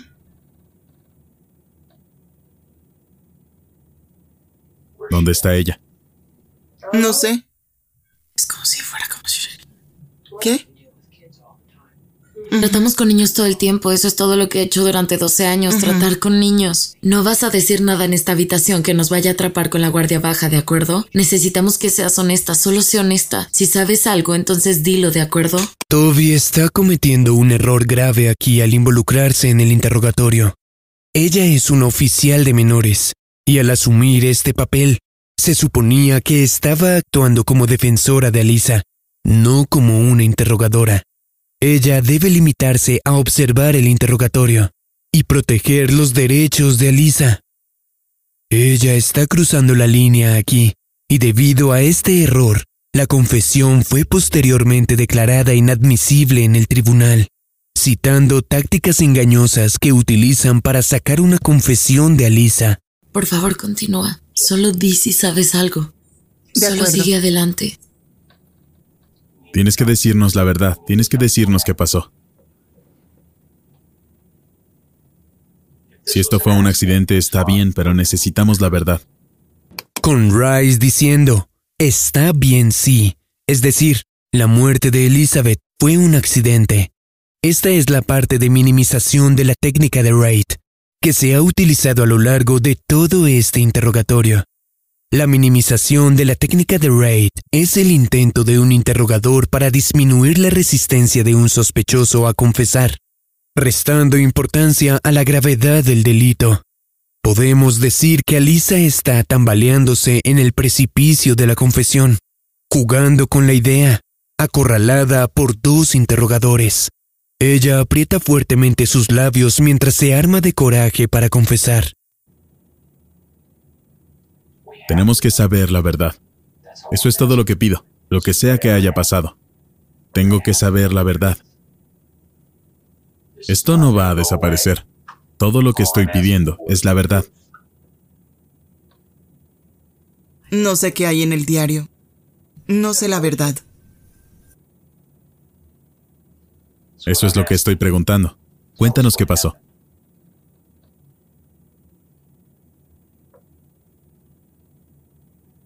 El tirón de labios es una microexpresión que indica intenso desagrado, disgusto o desacuerdo. En los deportes, los jugadores a menudo exhiben el tirón de labios después de una pérdida. Están admitiendo la derrota con resistencia. Alisa exhibe el tirón de labios aquí. Esto puede hablar de la mentalidad de Alisa. ¿Es esto remordimiento, arrepentimiento o derrota? El interrogador ahora comenzará para reiterar la teoría del accidente. Y en este punto creo que la abuela de Alisa está enloqueciendo de una manera muy tranquila y serena. Si esto fue un accidente, está bien. Podemos lidiar con eso. Pero tengo que saber qué pasó. Tengo que saber cuál es la verdad, tengo que saber cómo sucedió esto. Y lo más importante de todo, tenemos que saber dónde está ella. Tenemos que darle a esta familia un cierre. Al igual que si esta fuese tu hermana pequeña. Querrías un cierre. Esta familia necesita un cierre. ¿Está bien?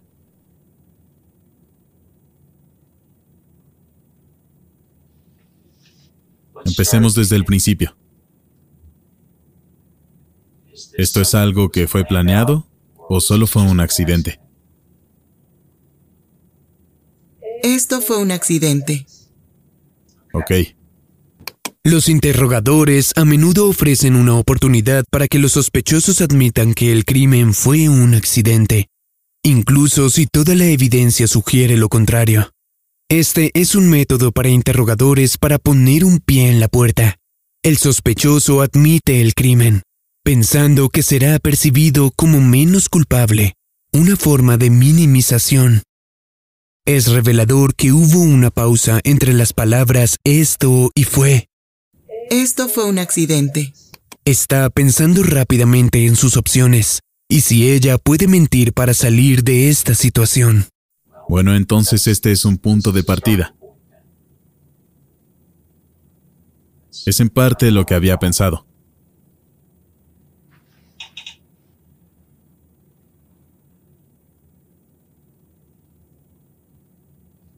¿Por qué no empezamos con... ¿Por qué no empezamos con lo que pasó? Llegaste a casa de la escuela a las 3.30. ¿Quieres quedarse aquí?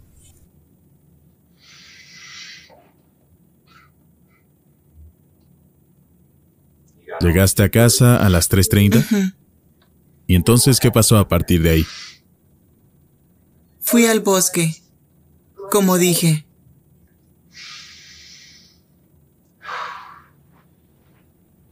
Y Elizabeth estaba allí.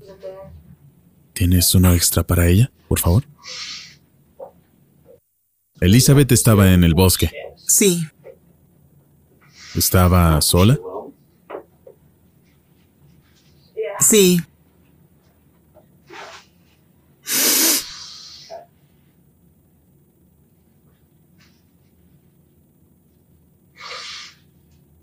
Decidimos ir a pasar el rato, porque fue un buen día.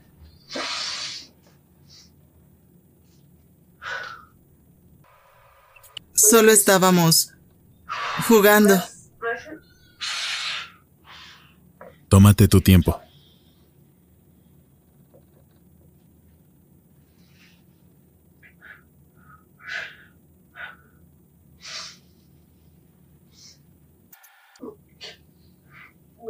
Solo estábamos jugando.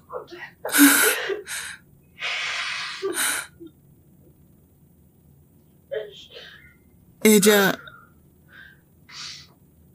se cayó. Y ella murió.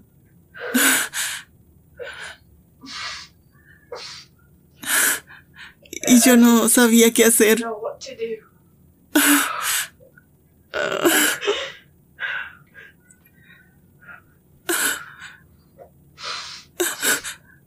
Entonces yo... ah,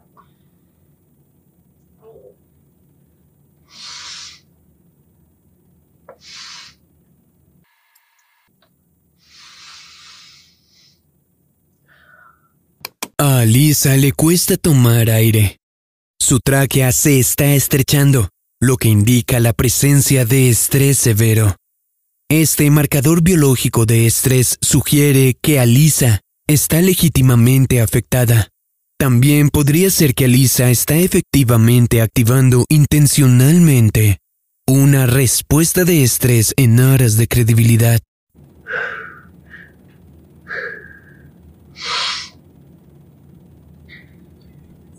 así que quemé su cuerpo. Alisa pasa de sollozar a intentar recomponer. Ella abrupta y rotundamente declara que el cuerpo quemado de Elizabeth. El tiempo que le tomó recuperarse es probablemente el tiempo que le tomó a ella inventar esa mentira. En realidad ella no quemó a Elizabeth, ya que pronto descubriremos lo que Alisa realmente hizo. Está bien. ¿Quién te ayudó? Nadie. Rice hace otra pregunta hipotética. Cuando los interrogadores suponen respuestas, los sospechosos con respuestas son más propensos a compartirlas. ¿En qué parte del bosque? Lo hice junto al lecho del arroyo. ¿Por el lecho del arroyo? Sí, ¿Cómo la quemaste? yo solo reuní un montón de madera y... Encendí el fuego y... Luego se quemó su cuerpo. La única razón por la que dijo que quemó el cuerpo, sin saber lo difícil que es quemar un cuerpo, es porque la quema presuntamente eliminaría la evidencia y el cuerpo desaparecido de la niña que todos buscan. ¿Por qué cavaste ese hoyo? ¿Acaso fue para ella?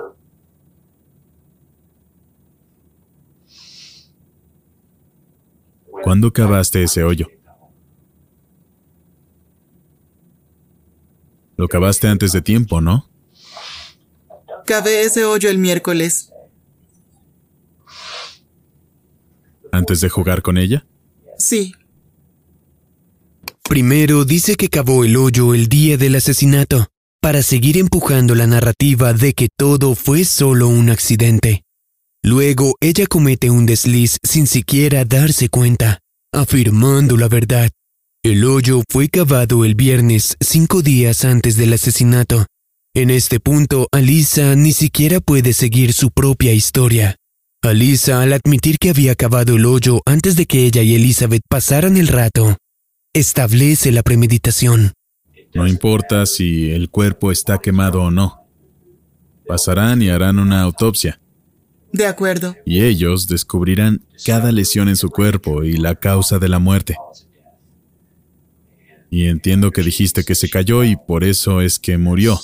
Sin embargo, sabrán en la autopsia si le dispararon, si la golpearon, si le cortaron la garganta, cualquier tipo de lesión aparecerá en la autopsia. Todo esto lo sabrán por la autopsia. Así que necesitamos saber la verdad, porque al final de la autopsia sabrán exactamente cómo murió.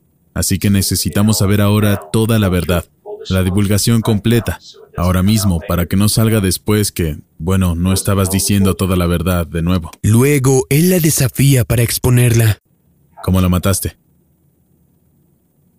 No lo hice, ella murió. ¿Cómo murió ella? Las niñas de nueve años no mueren simplemente. Estábamos jugando. Luego ella retrocedió. Se golpeó la cabeza. ¿La apuñalaste? Alisa exhala bruscamente mientras responde. Sí. Oh. Tú. Puedes irte. Vemos la apelación emocional de Elisa hacia su abuela. Su retraso en el desarrollo emocional parece tener límites. Los individuos con rasgos o tendencias de personalidad sociópatas o psicópatas, aunque alejados de los sentimientos en una multitud de formas, puede experimentar sentimientos normales de amor por la familia y otros más cercanos a ellos. ¿Abuela? ¡Oh, por Dios! Me pregunto si ella puede salir. No voy a hacer ninguna pregunta en este momento hasta que consigamos...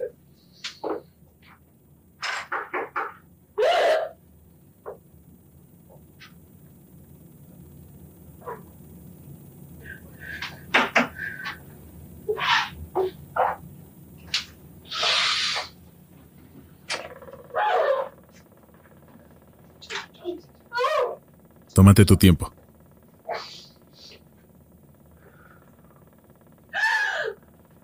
¿Quieres tomar agua? Tómate tu tiempo.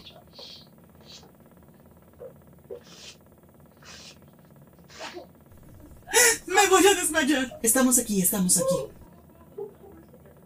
Alisa finalmente admite lo que le hizo a Elizabeth Olten. La abuela de Alisa llora en total angustia e incredulidad. Todo su mundo fue destruido. Su nieta, a la que rescató de una situación de vida horrible, Acababa de admitir haber matado a una niña de nueve años. Pero, ¿por qué Alisa la mató? Creo que cavaste el hoyo antes de tiempo, porque sabías que la ibas a matar. Creo que trataste de cavar el hoyo, como dije, y te diste cuenta de que era demasiado difícil poder cavar tan profundo. ¡Nunca va a estar bien! ¡No! Y creo que saliste de ahí. Y sabías que la ibas a matar. Y luego la apuñalaste.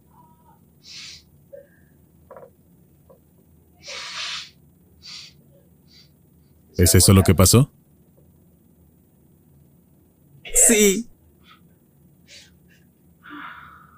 Escuchamos a Elisa exhalar pesadamente, posiblemente un signo de alivio, mientras repasa sus acciones. Ella hace esto varias veces. ¿Con qué lo hiciste? Un cuchillo.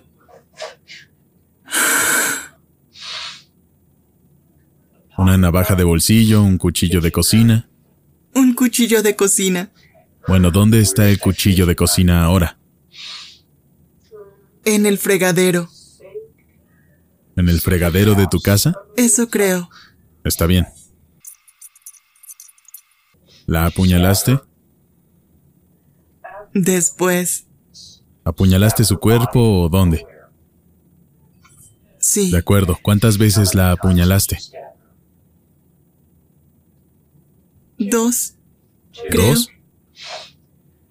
Alisa se apoya en las palabras tales como creo y pienso. Estas frases a menudo funcionan como coberturas. En algunos casos, las coberturas sirven para suavizar declaraciones o hacerlas parecer más cautelosas. Imaginen cómo sonaría Alisa al responder a preguntas sin estas frases. Su respuesta puede parecer demasiado fría y contundente, sugiriendo desapego emocional e incluso premeditación. Dado que Alisa ha mostrado tendencias sociópatas y psicópatas hasta el momento, sería razonable concluir que ella está empleando conscientemente un mecanismo social adaptativo o una regularidad aprendida en el comportamiento social humano para imitar el flujo normal de la conversación humana. ¿La golpeaste con algo primero? No. ¿O solo la apuñalaste o qué? Dime lo que pasó.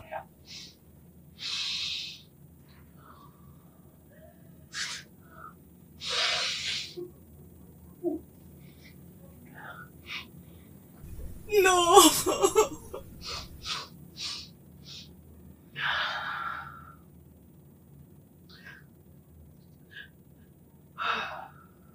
Yo la ataqué y ella murió. Y luego yo solo la apuñalé. Se ha establecido la premeditación, porque Alisa cavó una tumba antes del asesinato de Elizabeth, y ella finalmente le dijo a Rice cuál había sido el arma homicida. Un cuchillo de cocina de mango negro que tomó de su casa y escondió en su persona. Se confirma que Alisa atacó a Elizabeth y luego la apuñaló. Alisa solo recordó haberla apuñalado dos veces, pero la autopsia reveló más tarde que Elizabeth fue apuñalada ocho veces. Cuando ella terminó, puso el cuchillo en el fregadero y lo lavó como si nada hubiese pasado. Cuando llegaste a casa de la escuela, como a las 3.30. ¿Qué pasó a partir de ahí? Guíame paso a paso.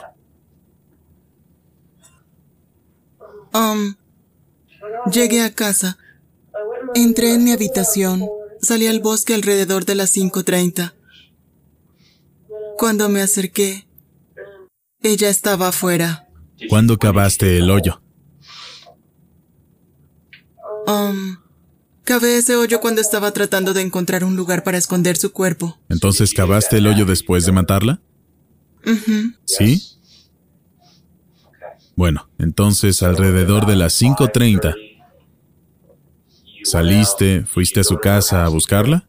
Fui para allá y ella estaba afuera, así que dije sí.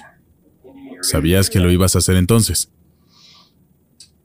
Bien, entonces fuiste ahí alrededor de las 5.30 y la encontraste. ¿Emma estaba contigo? Estuvo parte del camino. Como dije, la abandoné. ¿La abandonaste? Sí.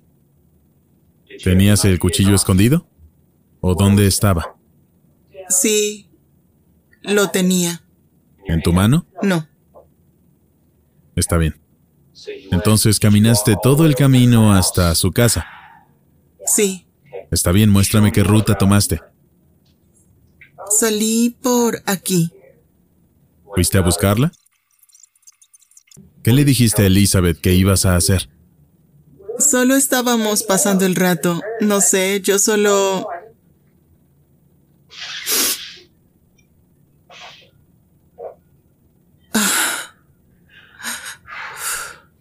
Tenías el cuchillo contigo. ¿Habías tomado tu decisión? ¿Ibas a matarla ahí? ¿En qué momento tomaste la decisión de que la ibas a matar?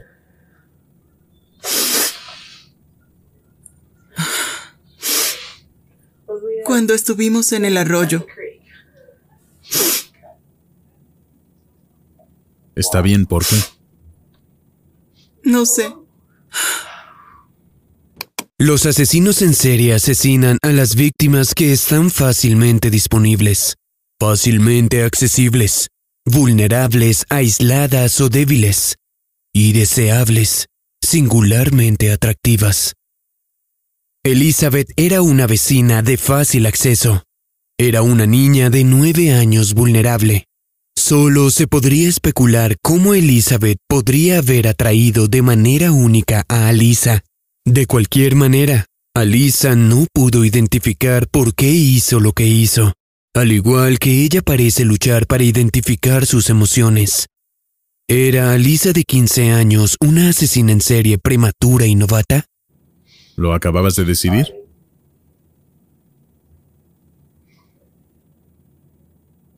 Bueno, ¿ella estaba frente a ti? ¿Se dio la vuelta o qué es lo que sucedió? Mm, um, se dio la vuelta. ¿Te acercaste por detrás y la heriste? Y luego la apuñalaste dos veces. Ajá. Está bien. ¿Y es cierto que dijiste que luego quemaste su cuerpo? ¿Esa parte es verdad? Entonces su cuerpo debería estar ahí todavía. Lo quemé y... Luego lo puse en el foso o en el arroyo. En el arroyo. Sí. ¿Está lleno de agua el arroyo? Sí. Está bien. Porque en general es bastante difícil quemar un cuerpo completamente. Así que no se quemó todo, ¿verdad? No. No porque es difícil quemar un cuerpo. Cierto. Entonces empujaste lo que quedaba del cuerpo al agua. ¿El agua estaba moviéndose bastante rápido? Más o menos. Está bien. ¿Todavía estaba vestida? ¿Aún podía verse su ropa o se quemó en el fuego? Se quemó. ¿Y te llevaste el cuchillo a casa? Está bien. ¿Y luego qué hiciste a partir de ahí? Tenías el cuchillo y luego muéstrame qué pasó a partir de ahí. Regresé y entré. ¿Regresaste a este camino que me mostraste? Oh, sí. La conversación vuelve al agujero. ¿Qué pasó con el agujero, sin embargo? Um, estaba justo allí. No, no fue solo ahí. Lo cavé, sí, estaba allí. ¿Cuándo lo cavaste? Um, después de que yo... Estaba buscando algo que hacer con su cuerpo, así que lo cavé. ¿Cuándo? Fue antes de llegar a casa, Antes de volver a casa, ¿de dónde? del bosque.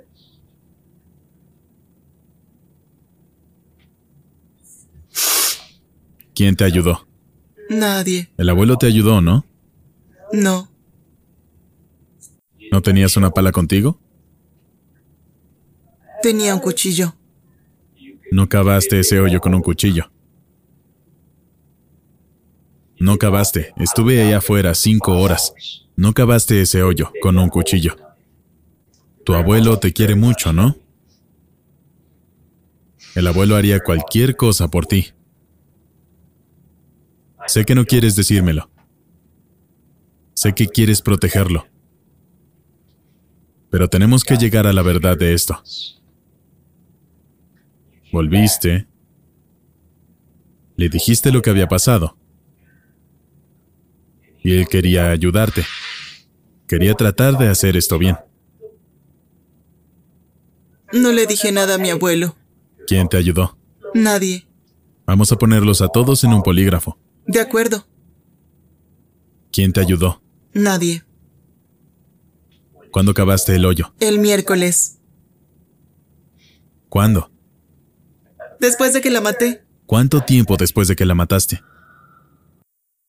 Esta es una táctica muy común en los interrogatorios. Una vez que el sospechoso está abierto sobre los eventos, intentarán obtener más y más información de ellos.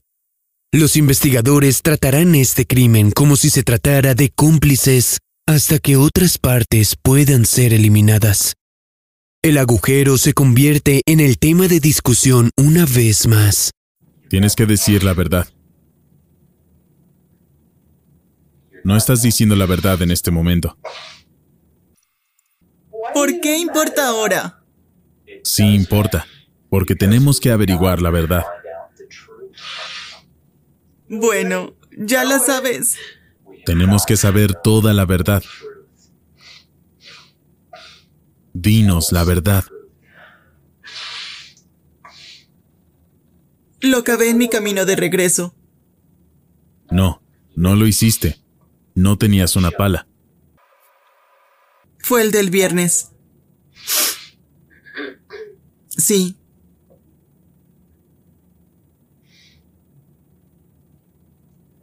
Estás diciendo la verdad de cómo la mataste. Yo creo que porque eso coincide con tu diario. Ya has hecho la parte difícil, ¿sí? Solo di la verdad. La realidad es que podemos lidiar con la verdad. Podemos lidiar con la verdad. Toby asume un papel crítico en facilitar la confesión de Alisa. Lo cavé el viernes.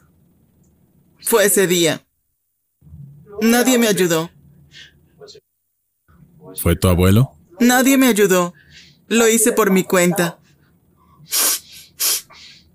Es interesante ver cómo Elisa pasa de intentar mentir y fingir que no tenía nada que ver con la niña desaparecida, hasta finalmente admitir que cavó una tumba y la mató. Pero el sargento Rice y Toby no pueden creer que ella misma cometió el crimen y que también cavó el hoyo. Creen que su abuelo también tuvo algo que ver. Casi le están dando a Lisa una forma de continuar con su mentira. Pero ella es probablemente lo más sincera posible cuando tratan de implicar a su abuelo. Probablemente por amor a él. Porque si habían malos sentimientos entre ellos, no hay duda que ella intentaría inculparlo. ¿Le hiciste algo más a su cuerpo? No. ¿Alguien te ayudó? No. ¿A quién le has contado esto? A nadie. ¿A nadie? No. ¿Le dijiste a tu novio? No. ¿Le dijiste a tu abuelo? No. ¿Le dijiste a tu amiga? No. ¿Le dijiste a alguien? No. Está bien. Hay una buena razón por la que los investigadores creen que Alisa no actuó sola.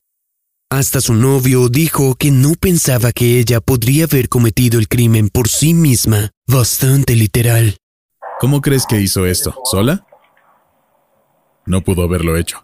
No, tampoco lo creo. Me refiero a que ella apenas podía levantarme, lo sé. ¿Quién sería la persona que le ayudaría? La única buena amiga que reconozco con la que ella siempre salía hacia la parte de atrás fue una chica llamada...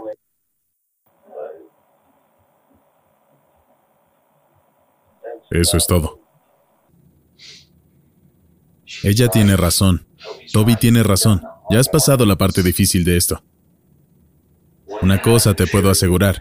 Alisa, te puedo asegurar que trabajar en muchos homicidios durante los últimos 13 años, de verdad que tengo un trabajo horrible. La verdad va a salir a la luz, siempre lo hace. Todos con los que he trabajado, donde estás sentada, ahí, ahora mismo, pasan por la parte agonizante de no querer llegar a esta última porción y contarle a alguien más. Solo dinos qué pasó. Nadie más verdad, estaba allí. la, la verdad completa sobre lo que pasó aquí va a salir. Está bien, ellos no lo hicieron. Entonces dime toda la verdad de todo esto. ¿Por qué no nos cuentas todo? Lo hice. Cambié la ropa porque quería que pareciera un accidente. Pero entonces no lo estaba. Realmente fue el viernes que cavé el hoyo. Bueno, sabemos que no fue un accidente. Es decir, ya te he hablado mucho de esto. Sé que planeaste esto. Sé que tenías esto en mente.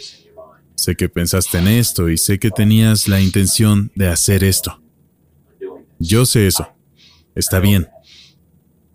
Sé que no fue un accidente, que no solo fue un impulso del momento. Lo sé por el agujero. Sé que tenías la intención de matarla. La llevaste ahí para ese propósito. Pero el problema es que tu engaño está causando estos otros problemas aquí. ¿De acuerdo? Así que estoy más allá del punto de pensar. ¿Es esto un accidente? ¿Se golpeó la cabeza? ¿Cambiaste de opinión en el último segundo por alguna razón y decidiste matarla? Sé que la llevaste ahí para matarla. Está bien.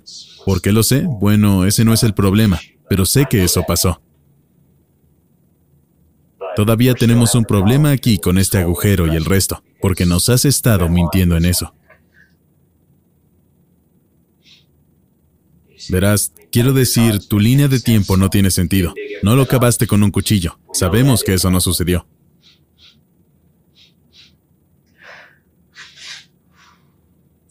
Fue el viernes, con la pala. ¿A qué hora el viernes? No estoy segura exactamente. Aquí es donde vemos el cambio del cargo menor de homicidio involuntario, un crimen pasional, al de un asesinato premeditado. Está claro que Alisa planeó su crimen de principio a fin. Planeaba traer a Elizabeth al bosque para jugar y cavar una tumba unos días antes de que ella la matara. Habían señales que conducían al asesino, a las que bien la gente no les prestó atención o descartaron pensando que solo era alguien buscando atención. O fue posible que no pensaran que algo estuviese mal. Alisa parecía vivir una doble vida. En la escuela tenía amigos y sacaba buenas notas. Nunca dejaba caer su promedio por debajo de B. Su maestra dijo que era una niña inteligente y nunca tuvo problemas de comportamiento en la escuela. Su presencia en las redes sociales mostró a una Alisa completamente diferente. Su biografía de YouTube enumeraba sus pasatiempos, como herir y matar personas. Su página de Twitter dio una idea de algunos de los pensamientos más preocupantes de Alisa. Solía escribir sobre la depresión, adicción y terror. En particular, un tuit decía, Todo lo que quiero en la vida es una razón para todo este dolor. Este tipo de comentarios no eran del todo inusuales para Alisa. Los documentos del caso muestran que uno de los amigos de Alisa fue entrevistado por la policía. Dijeron que en los últimos años Alisa les había dicho, me pregunto cómo se sentiría matar a alguien. Según su amiga, Alisa incluso supuestamente hablaría de lo que pasaría si ella matara a alguien, especulando sobre si la atraparían o no, y cómo exactamente ella mataría a alguien.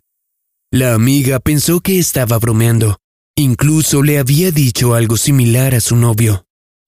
Ella misma lo dijo. Recuerdo que preguntó, ¿sabes lo que se siente el matar a alguien? ¿Te preguntó eso? ¿Qué dijiste? No. ¿Qué más dijiste? Eso fue todo. ¿Eso fue todo? Acabábamos de empezar a ver esa película. Ni siquiera pensé nada al respecto. Porque eso no estaba en mi mente. Entonces ni siquiera pensaste cuando alguien te pregunta, ¿sabes qué se siente al matar a alguien?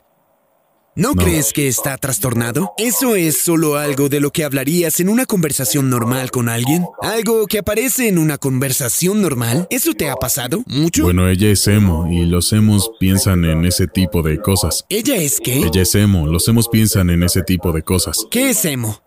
Personas a las que les gusta lastimarse y cosas por el estilo y planean cosas oscuras. Está bien. Pero yo... No sabía que ella era realmente capaz de eso.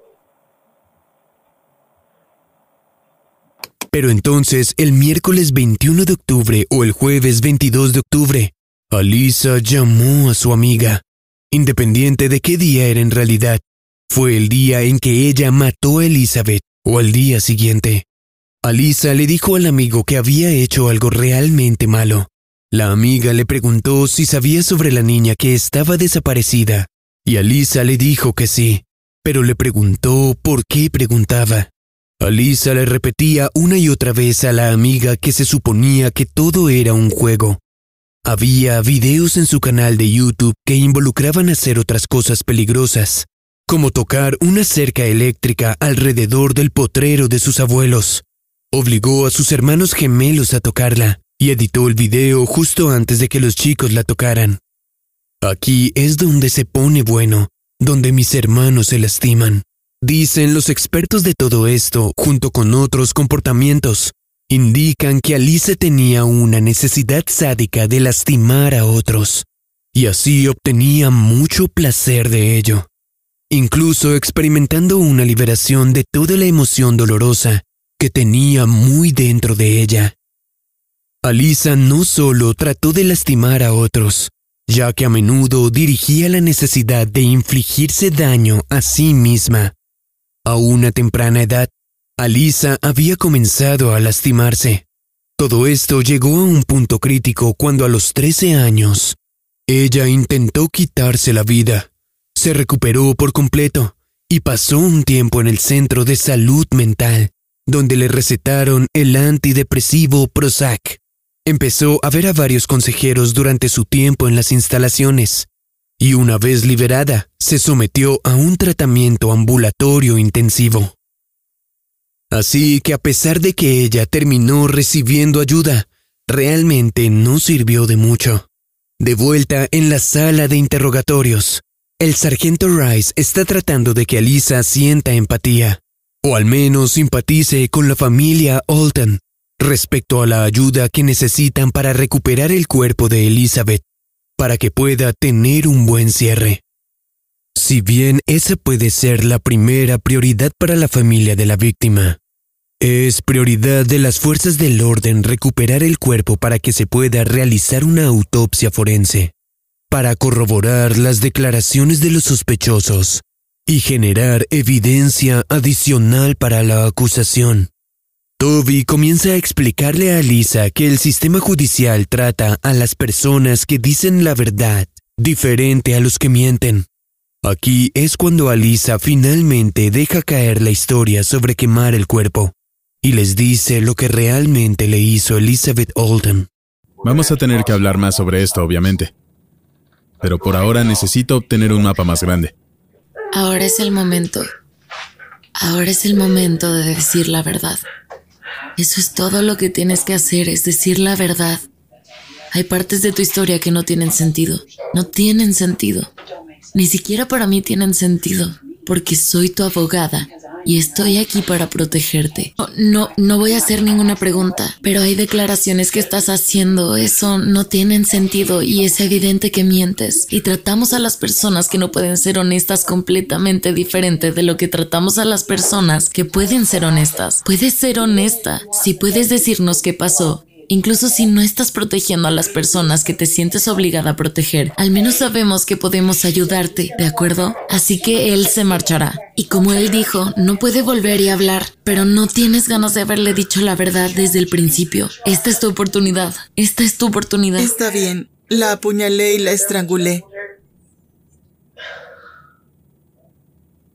¿La estrangulaste? ¿Está bien? ¿La estrangulaste con tus manos? Sí. Ok. ¿Tenías un cuchillo contigo? Sí. ¿Le heriste el cuello en algún momento? Sí. ¿Agrediste su cuello después? Está bien, entonces la estrangulaste primero, hasta que estuvo inconsciente, muerta. Y luego atacaste su garganta. Y en realidad la apuñalaste entonces. ¿Le hiciste algo más? No. Está bien. ¿Y luego qué pasó después de eso? Subí.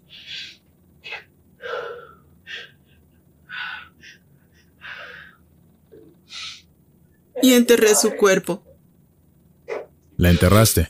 Sí. ¿Sigue el cuerpo por ahí? Creo que sí. No está claro por qué Alisa parecía tan insegura de que el cuerpo de Elizabeth estuviese en el mismo lugar.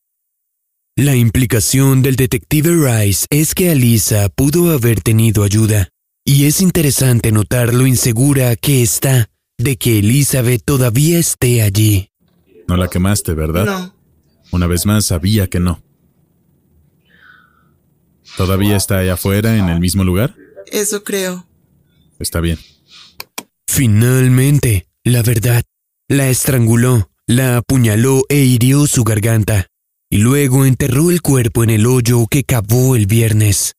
Curiosamente, el agujero específico del que se ha hablado todo el interrogatorio nunca fue utilizado como la tumba de Elizabeth Olten. El hoyo, que vi que tú señalaste, ¿para qué era? Eso iba a ser una tumba, pero luego no lo hice. No lo hiciste, ¿por qué? ¿Qué pasó? No pude cavar tan profundo. Bien, ¿a qué profundidad cavaste la tumba en la que está ella? No es tan profundo. Ok. ¿Serías capaz de señalar en el mapa y llevarnos a donde está ella?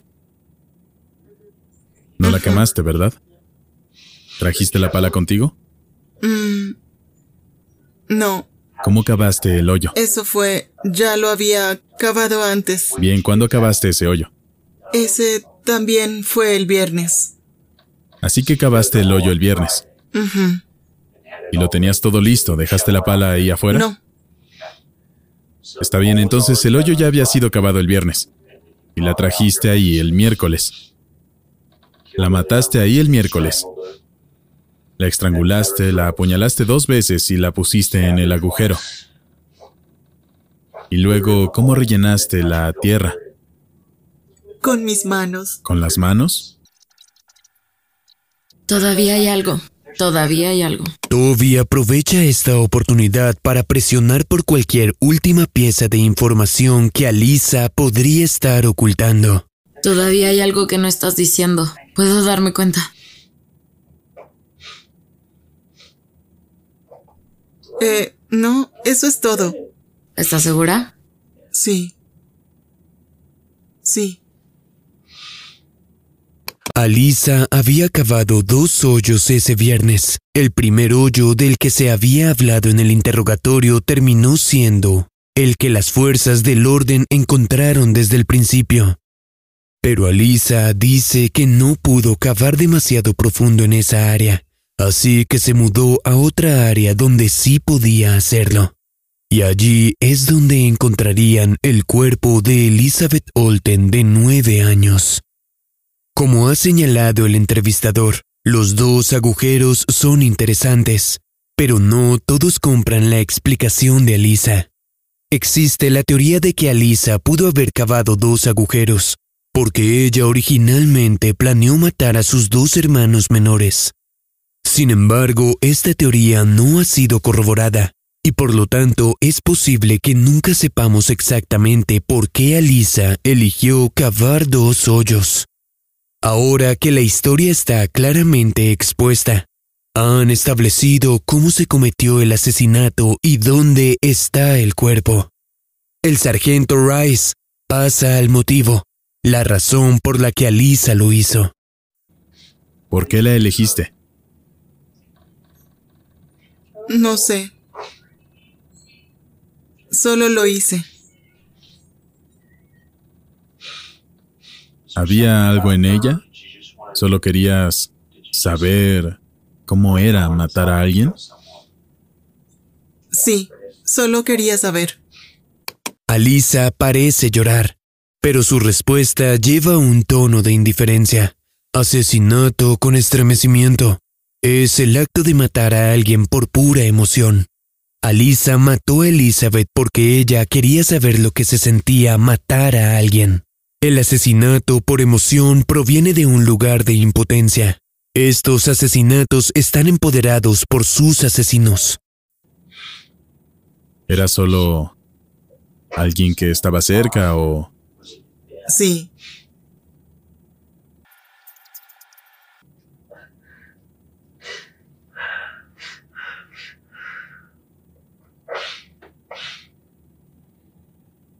Ella sigue balanceándose entre el malestar emocional y alejamiento.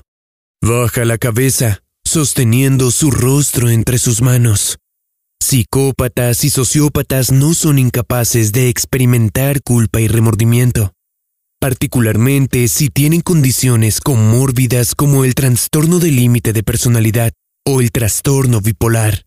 Ella podría arrepentirse de haber matado a Elizabeth por remordimiento, pero también podría arrepentirse de haberla matado por una razón más egoísta. Ella conoce las repercusiones. vamos a tomar un descanso? Solo voy a... Vuelvo enseguida. Voy a conseguir un mapa. ¿Necesitas un poco de agua? ¿Necesitas algo? No.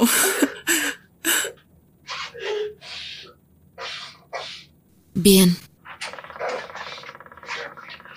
Oh, Dios. Quiero que me mires. Quiero que me mires. Ella se derrumba una vez que Rice se va para traer un mapa más grande. Toby intenta tranquilizar a Alisa. Nuevamente vemos su inestabilidad emocional. Ella lucha por autorregularse. ¿Utilizas medicinas?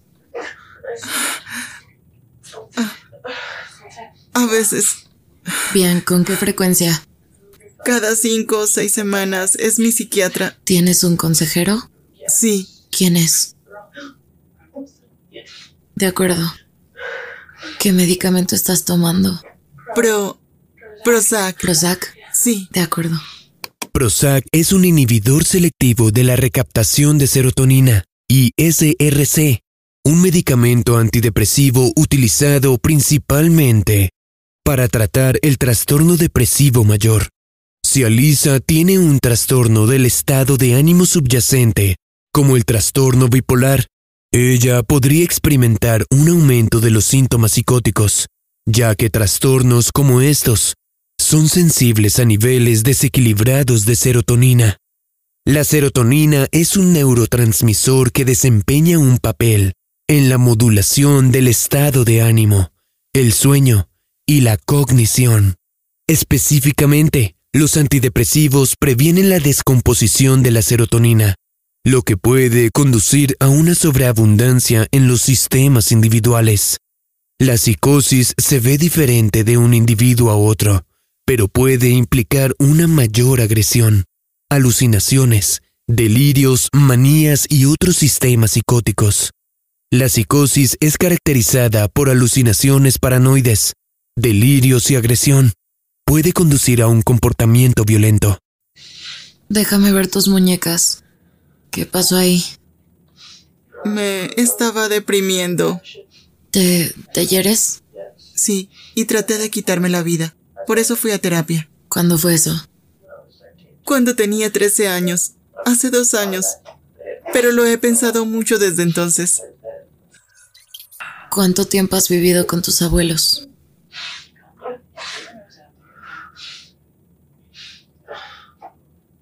He vivido con ellos desde que tenía unos ocho años. ¿Ocho? ¿Estuviste con tu mamá Sí. hasta entonces? ¿Ella te cuidó? Realmente no. El maltrato y o abandono infantil es un fuerte predictor del comportamiento autodestructivo. La agresión patológica y la criminalidad, todos estos están presentes en Alisa. ¿Ella dejó que la gente te lastimara? No. Recuerdo. ¿No te acuerdas?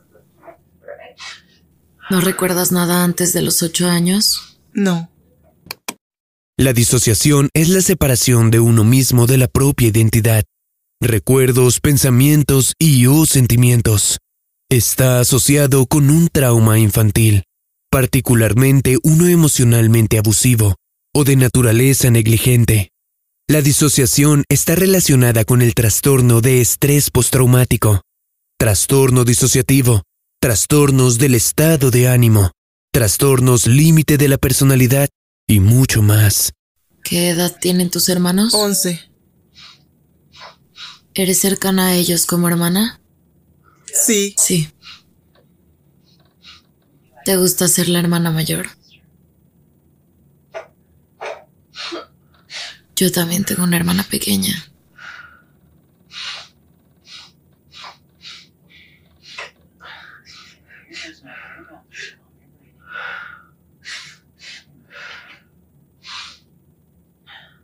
Toby está paseando a Alisa mediante el proceso de puesta a tierra. La puesta en tierra es una técnica que a menudo se usa en terapia y situaciones de crisis que alejan a las personas de los flashbacks o emociones perturbadoras en el presente. Ella alienta a Alisa a usar su aliento como un ancla, una herramienta sensorial para llamar la atención sobre lo físico en lugar de las sensaciones emocionales. ¿Tienes ganas de hacerte daño ahora mismo? Está bien, vamos a salir de aquí. ¿Y no tienes objetos afilados en tus zapatos o algo por el estilo? Bueno, lo que vamos a hacer ahora es permitir que algunas cosas se alineen para salir de aquí. Y vamos a pedirte que señales ese sitio donde está ella. ¿Serás capaz de hacer eso?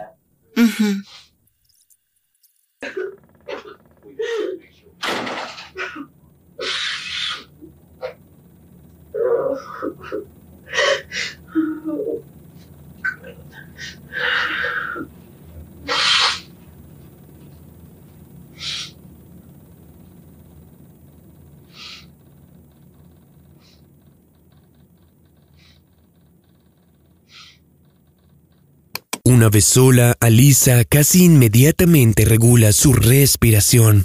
Su cabeza está hacia abajo. La realidad es que tu abuela te quiere y el amor no se detiene. ¿De acuerdo? No quiero que pienses que nadie te quiere. Tus abuelos te aman. El amor es incondicional. Absolutamente. Ella te ama incondicionalmente. Y ella no va a entender por qué pasó esto. Y van a haber algunos... Tú sabes, no voy a endulzar esto. Ustedes tienen algunos tiempos difíciles por delante, pero ella no va a dejar de amarte. Y cuando volviste a casa, ¿qué hiciste con ese cuchillo? Lo puse en el fregadero. ¿Lo limpiaste? Sí. Descríbeme el cuchillo otra vez, por favor. Es un cuchillo de cocina. Así de largo. Con un mango negro. Mango negro. Es solo de borde recto, tiene estos dientes en él. ¿Sabes de qué estoy Es hablando? de borde recto. Borde Sí. recto. ¿Me meteré en problemas ahora? Debido a que Alisa es una menor, el sargento Rice explica lo que va a pasar a continuación en la investigación. Como deben hablarle a todos los que podrían estar involucrados para llegar a la verdad, especialmente porque Alisa mintió al comienzo del interrogatorio. Luego Alisa se prepara para salir con el sargento Rice.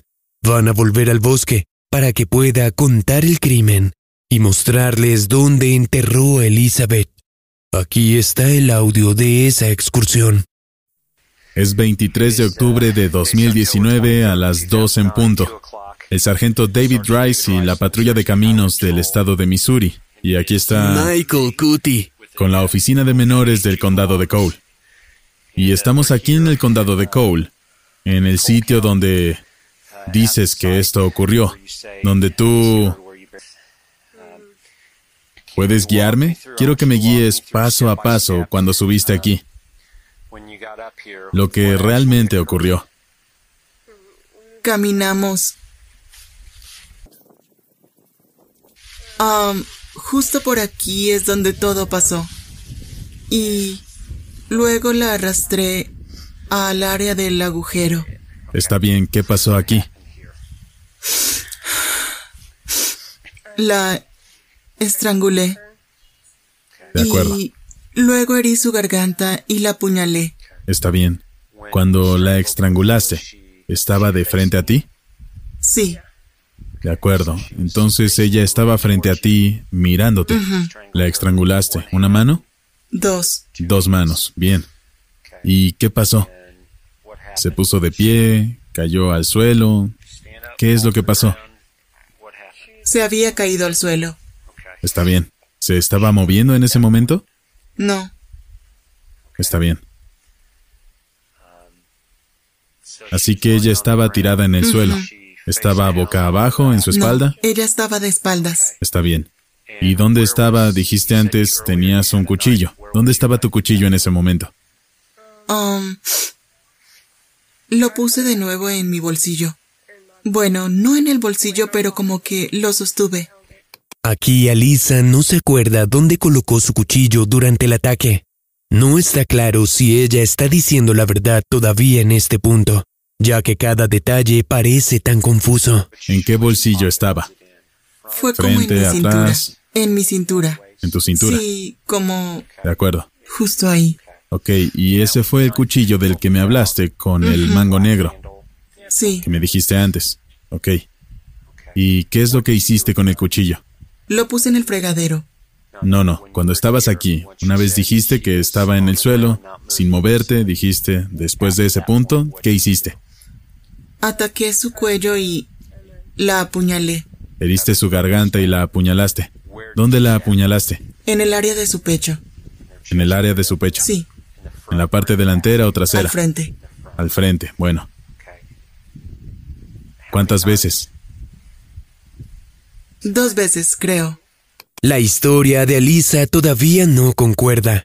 Aunque insistía continuamente que ella apuñaló a Elizabeth dos veces, el informe de la autopsia reveló que fue apuñalada un total de ocho veces en el pecho. Dos veces, está bien. ¿Y luego qué pasó después de eso? La arrastré al agujero La arrastraste a este agujero de aquí. y la enterré. Está bien. ¿Y cuándo cavaste ese hoyo? El viernes. Está bien. ¿Cómo la tapaste? ¿Tenías una pala No. o algo así? Solo usé mis manos. ¿Utilizaste tus manos? Bien, y este es el agujero de aquí. Ella está aquí. ¿Qué tan profundo está el agujero? No es muy profundo. Está bien. De acuerdo. Creo que hemos hablado de todo lo demás en la oficina. Simplemente quería repasarlo. ¿Hay algo más? ¿Todo esto sucedió justo aquí? ¿Estás bastante segura de eso? Sí, Está bien. ¿Dejaste algo aquí que se te ocurra? creo que se cayó un chicle en alguna parte. ¿A ti? A ella. Se le cayó un chicle. ¿Dónde crees que fue eso?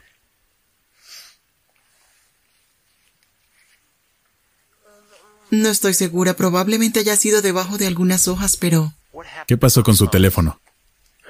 estoy segura de que estuvo en su bolsillo todo el tiempo. En su bolsillo. Sí, Entonces crees que su teléfono está en su bolsillo en ese agujero. sí. Está bien. ¿Alguna vez lo escuchaste sonar? No. Alisa afirmó que ella nunca escuchó sonar el teléfono de Elizabeth, contradiciendo a la madre de Elizabeth, quien afirmó que llamó a su teléfono una y otra vez.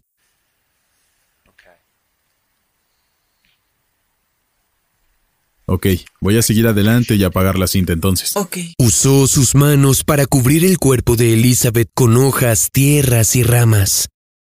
Una vez recuperado el cuerpo y habiendo practicado la autopsia, Elizabeth Olten fue enterrada el miércoles 28 de octubre de 2009.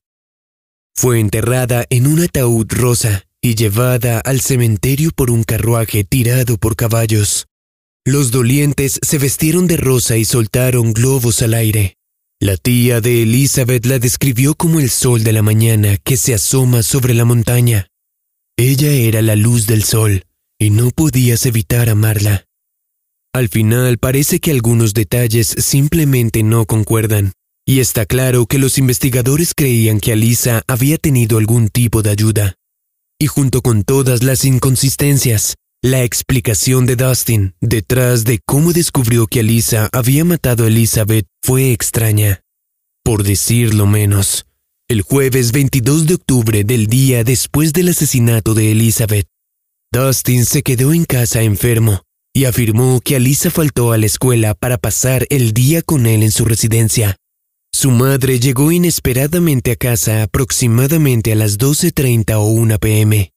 Hizo pasar a Alisa a un armario para esconderse, dándole ropa para cambiarse, por razones desconocidas, y continuó controlándola repetidamente mientras ella se escondía.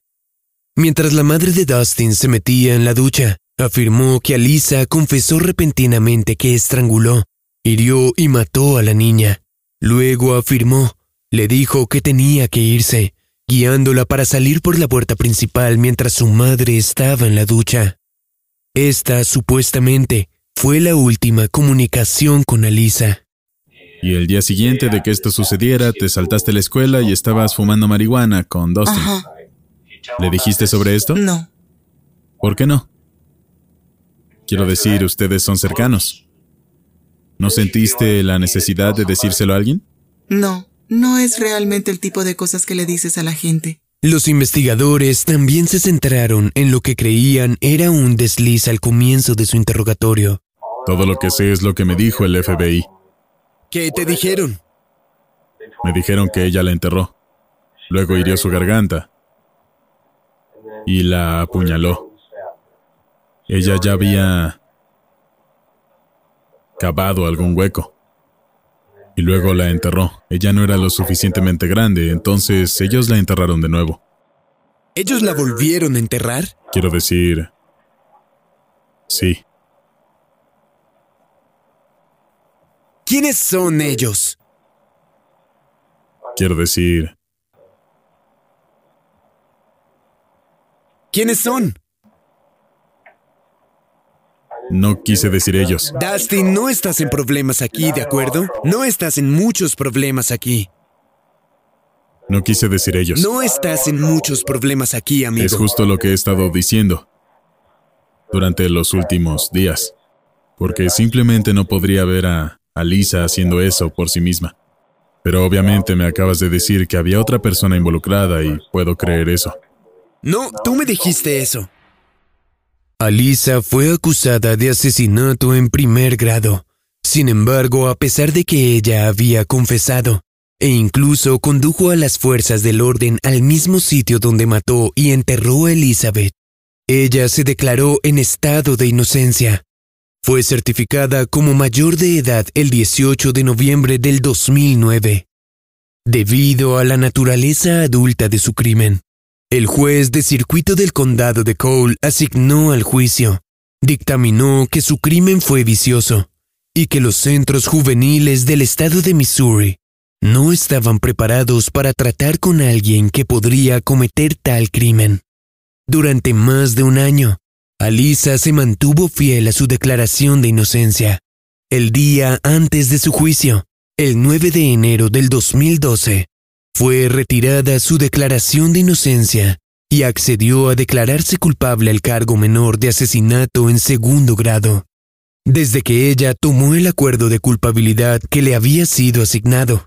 Renunció a su derecho a un juicio conjurado, pero como condición del trato, necesitaba levantarse frente a la sala del tribunal y contar los acontecimientos de este fatídico día. La sala del tribunal estaba llena tanto de su familia como de la familia de Elizabeth, junto con la mayor parte de la comunidad de St. Martin. Alisa le contó al tribunal lo que había hecho, hablando con una voz emocionalmente clara e indiferente. Ella había estrangulado a Elizabeth con sus manos y usó el cuchillo de cocina para el resto del ataque. Casi todos en la sala del tribunal ya sabían los detalles del asesinato, ya que fue publicitado en los medios. Sin embargo, esta fue la primera vez que lo escucharon directamente de la propia asesina. La madre de Elizabeth Patty sollozó mientras que Alisa volvía a contar el asesinato de su hija. Habían varias razones por las que los tribunales probablemente redujeron los cargos. En este momento, Hubo un área gris. Si era legal sentenciar a un adolescente a cadena perpetua sin libertad condicional. La Corte Suprema de los Estados Unidos se estaba preparando para escuchar otro caso sobre dos adolescentes asesinos y necesitaban decidir si una vida sin libertad condicional era un castigo cruel e inusual para personas tan jóvenes. La defensa dijo que Alisa fue diagnosticada con depresión mayor trastorno de ansiedad, trastorno de estrés postraumático, por su difícil crianza, trastorno del límite de la personalidad. Y mostró signos tempranos de trastorno bipolar. Y lo que es más importante, que todos estos diagnósticos fueron las razones detrás de su asesinato de Elizabeth Dalton. Los documentos del caso revelan una entrevista policial con una profesional de la salud mental, que había trabajado con Alisa durante dos años. Compartieron que durante una evaluación anual de Alisa, solo un mes antes de la entrevista y la desaparición de Elizabeth, el profesional de la salud mental se había preocupado de que su depresión estuviera aumentando en espiral y su conducta delictiva iba en aumento. Alisa en realidad había llamado a este profesional de la salud mental poco después de que Elizabeth desapareciera. Durante la llamada, Alisa dijo que estaba angustiada sobre la policía, estando en su casa buscando pistas sobre lo que le pasó a Elizabeth. Una de las piezas más interesantes del documento del caso es que el profesional de la salud mental inicialmente dijo que no tenían preocupaciones sobre la participación de Alisa en la desaparición de la niña, porque en su experiencia, Alisa nunca expresó un deseo de dañar a nadie más que a sí misma. Otro médico incluso estuvo de acuerdo con esta misma creencia. Sin embargo, también admitieron que podrían estar equivocados. Esta entrevista tuvo lugar dos días después de que Alisa matara a Elizabeth.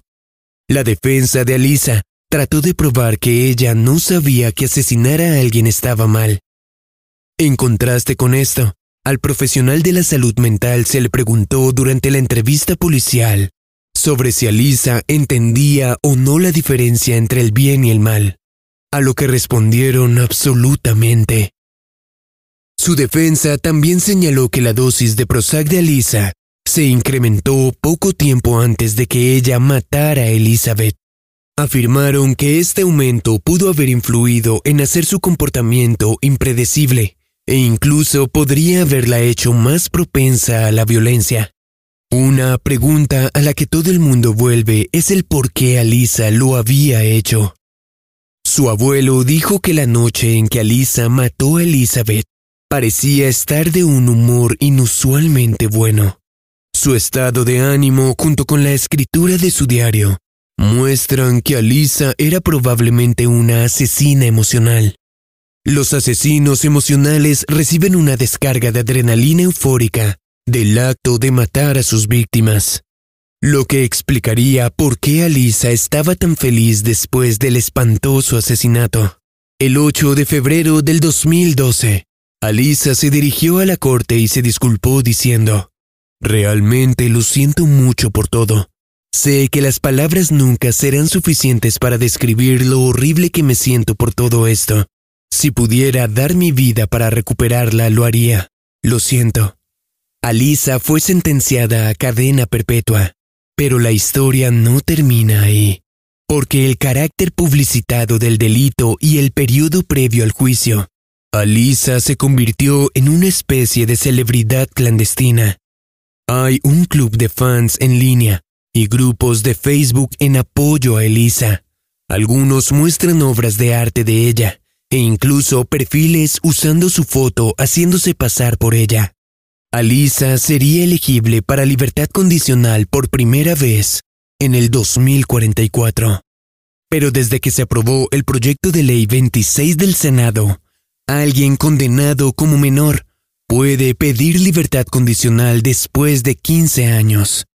Esto significa que hay una posibilidad de que Alisa esté en libertad condicional a partir del 2027.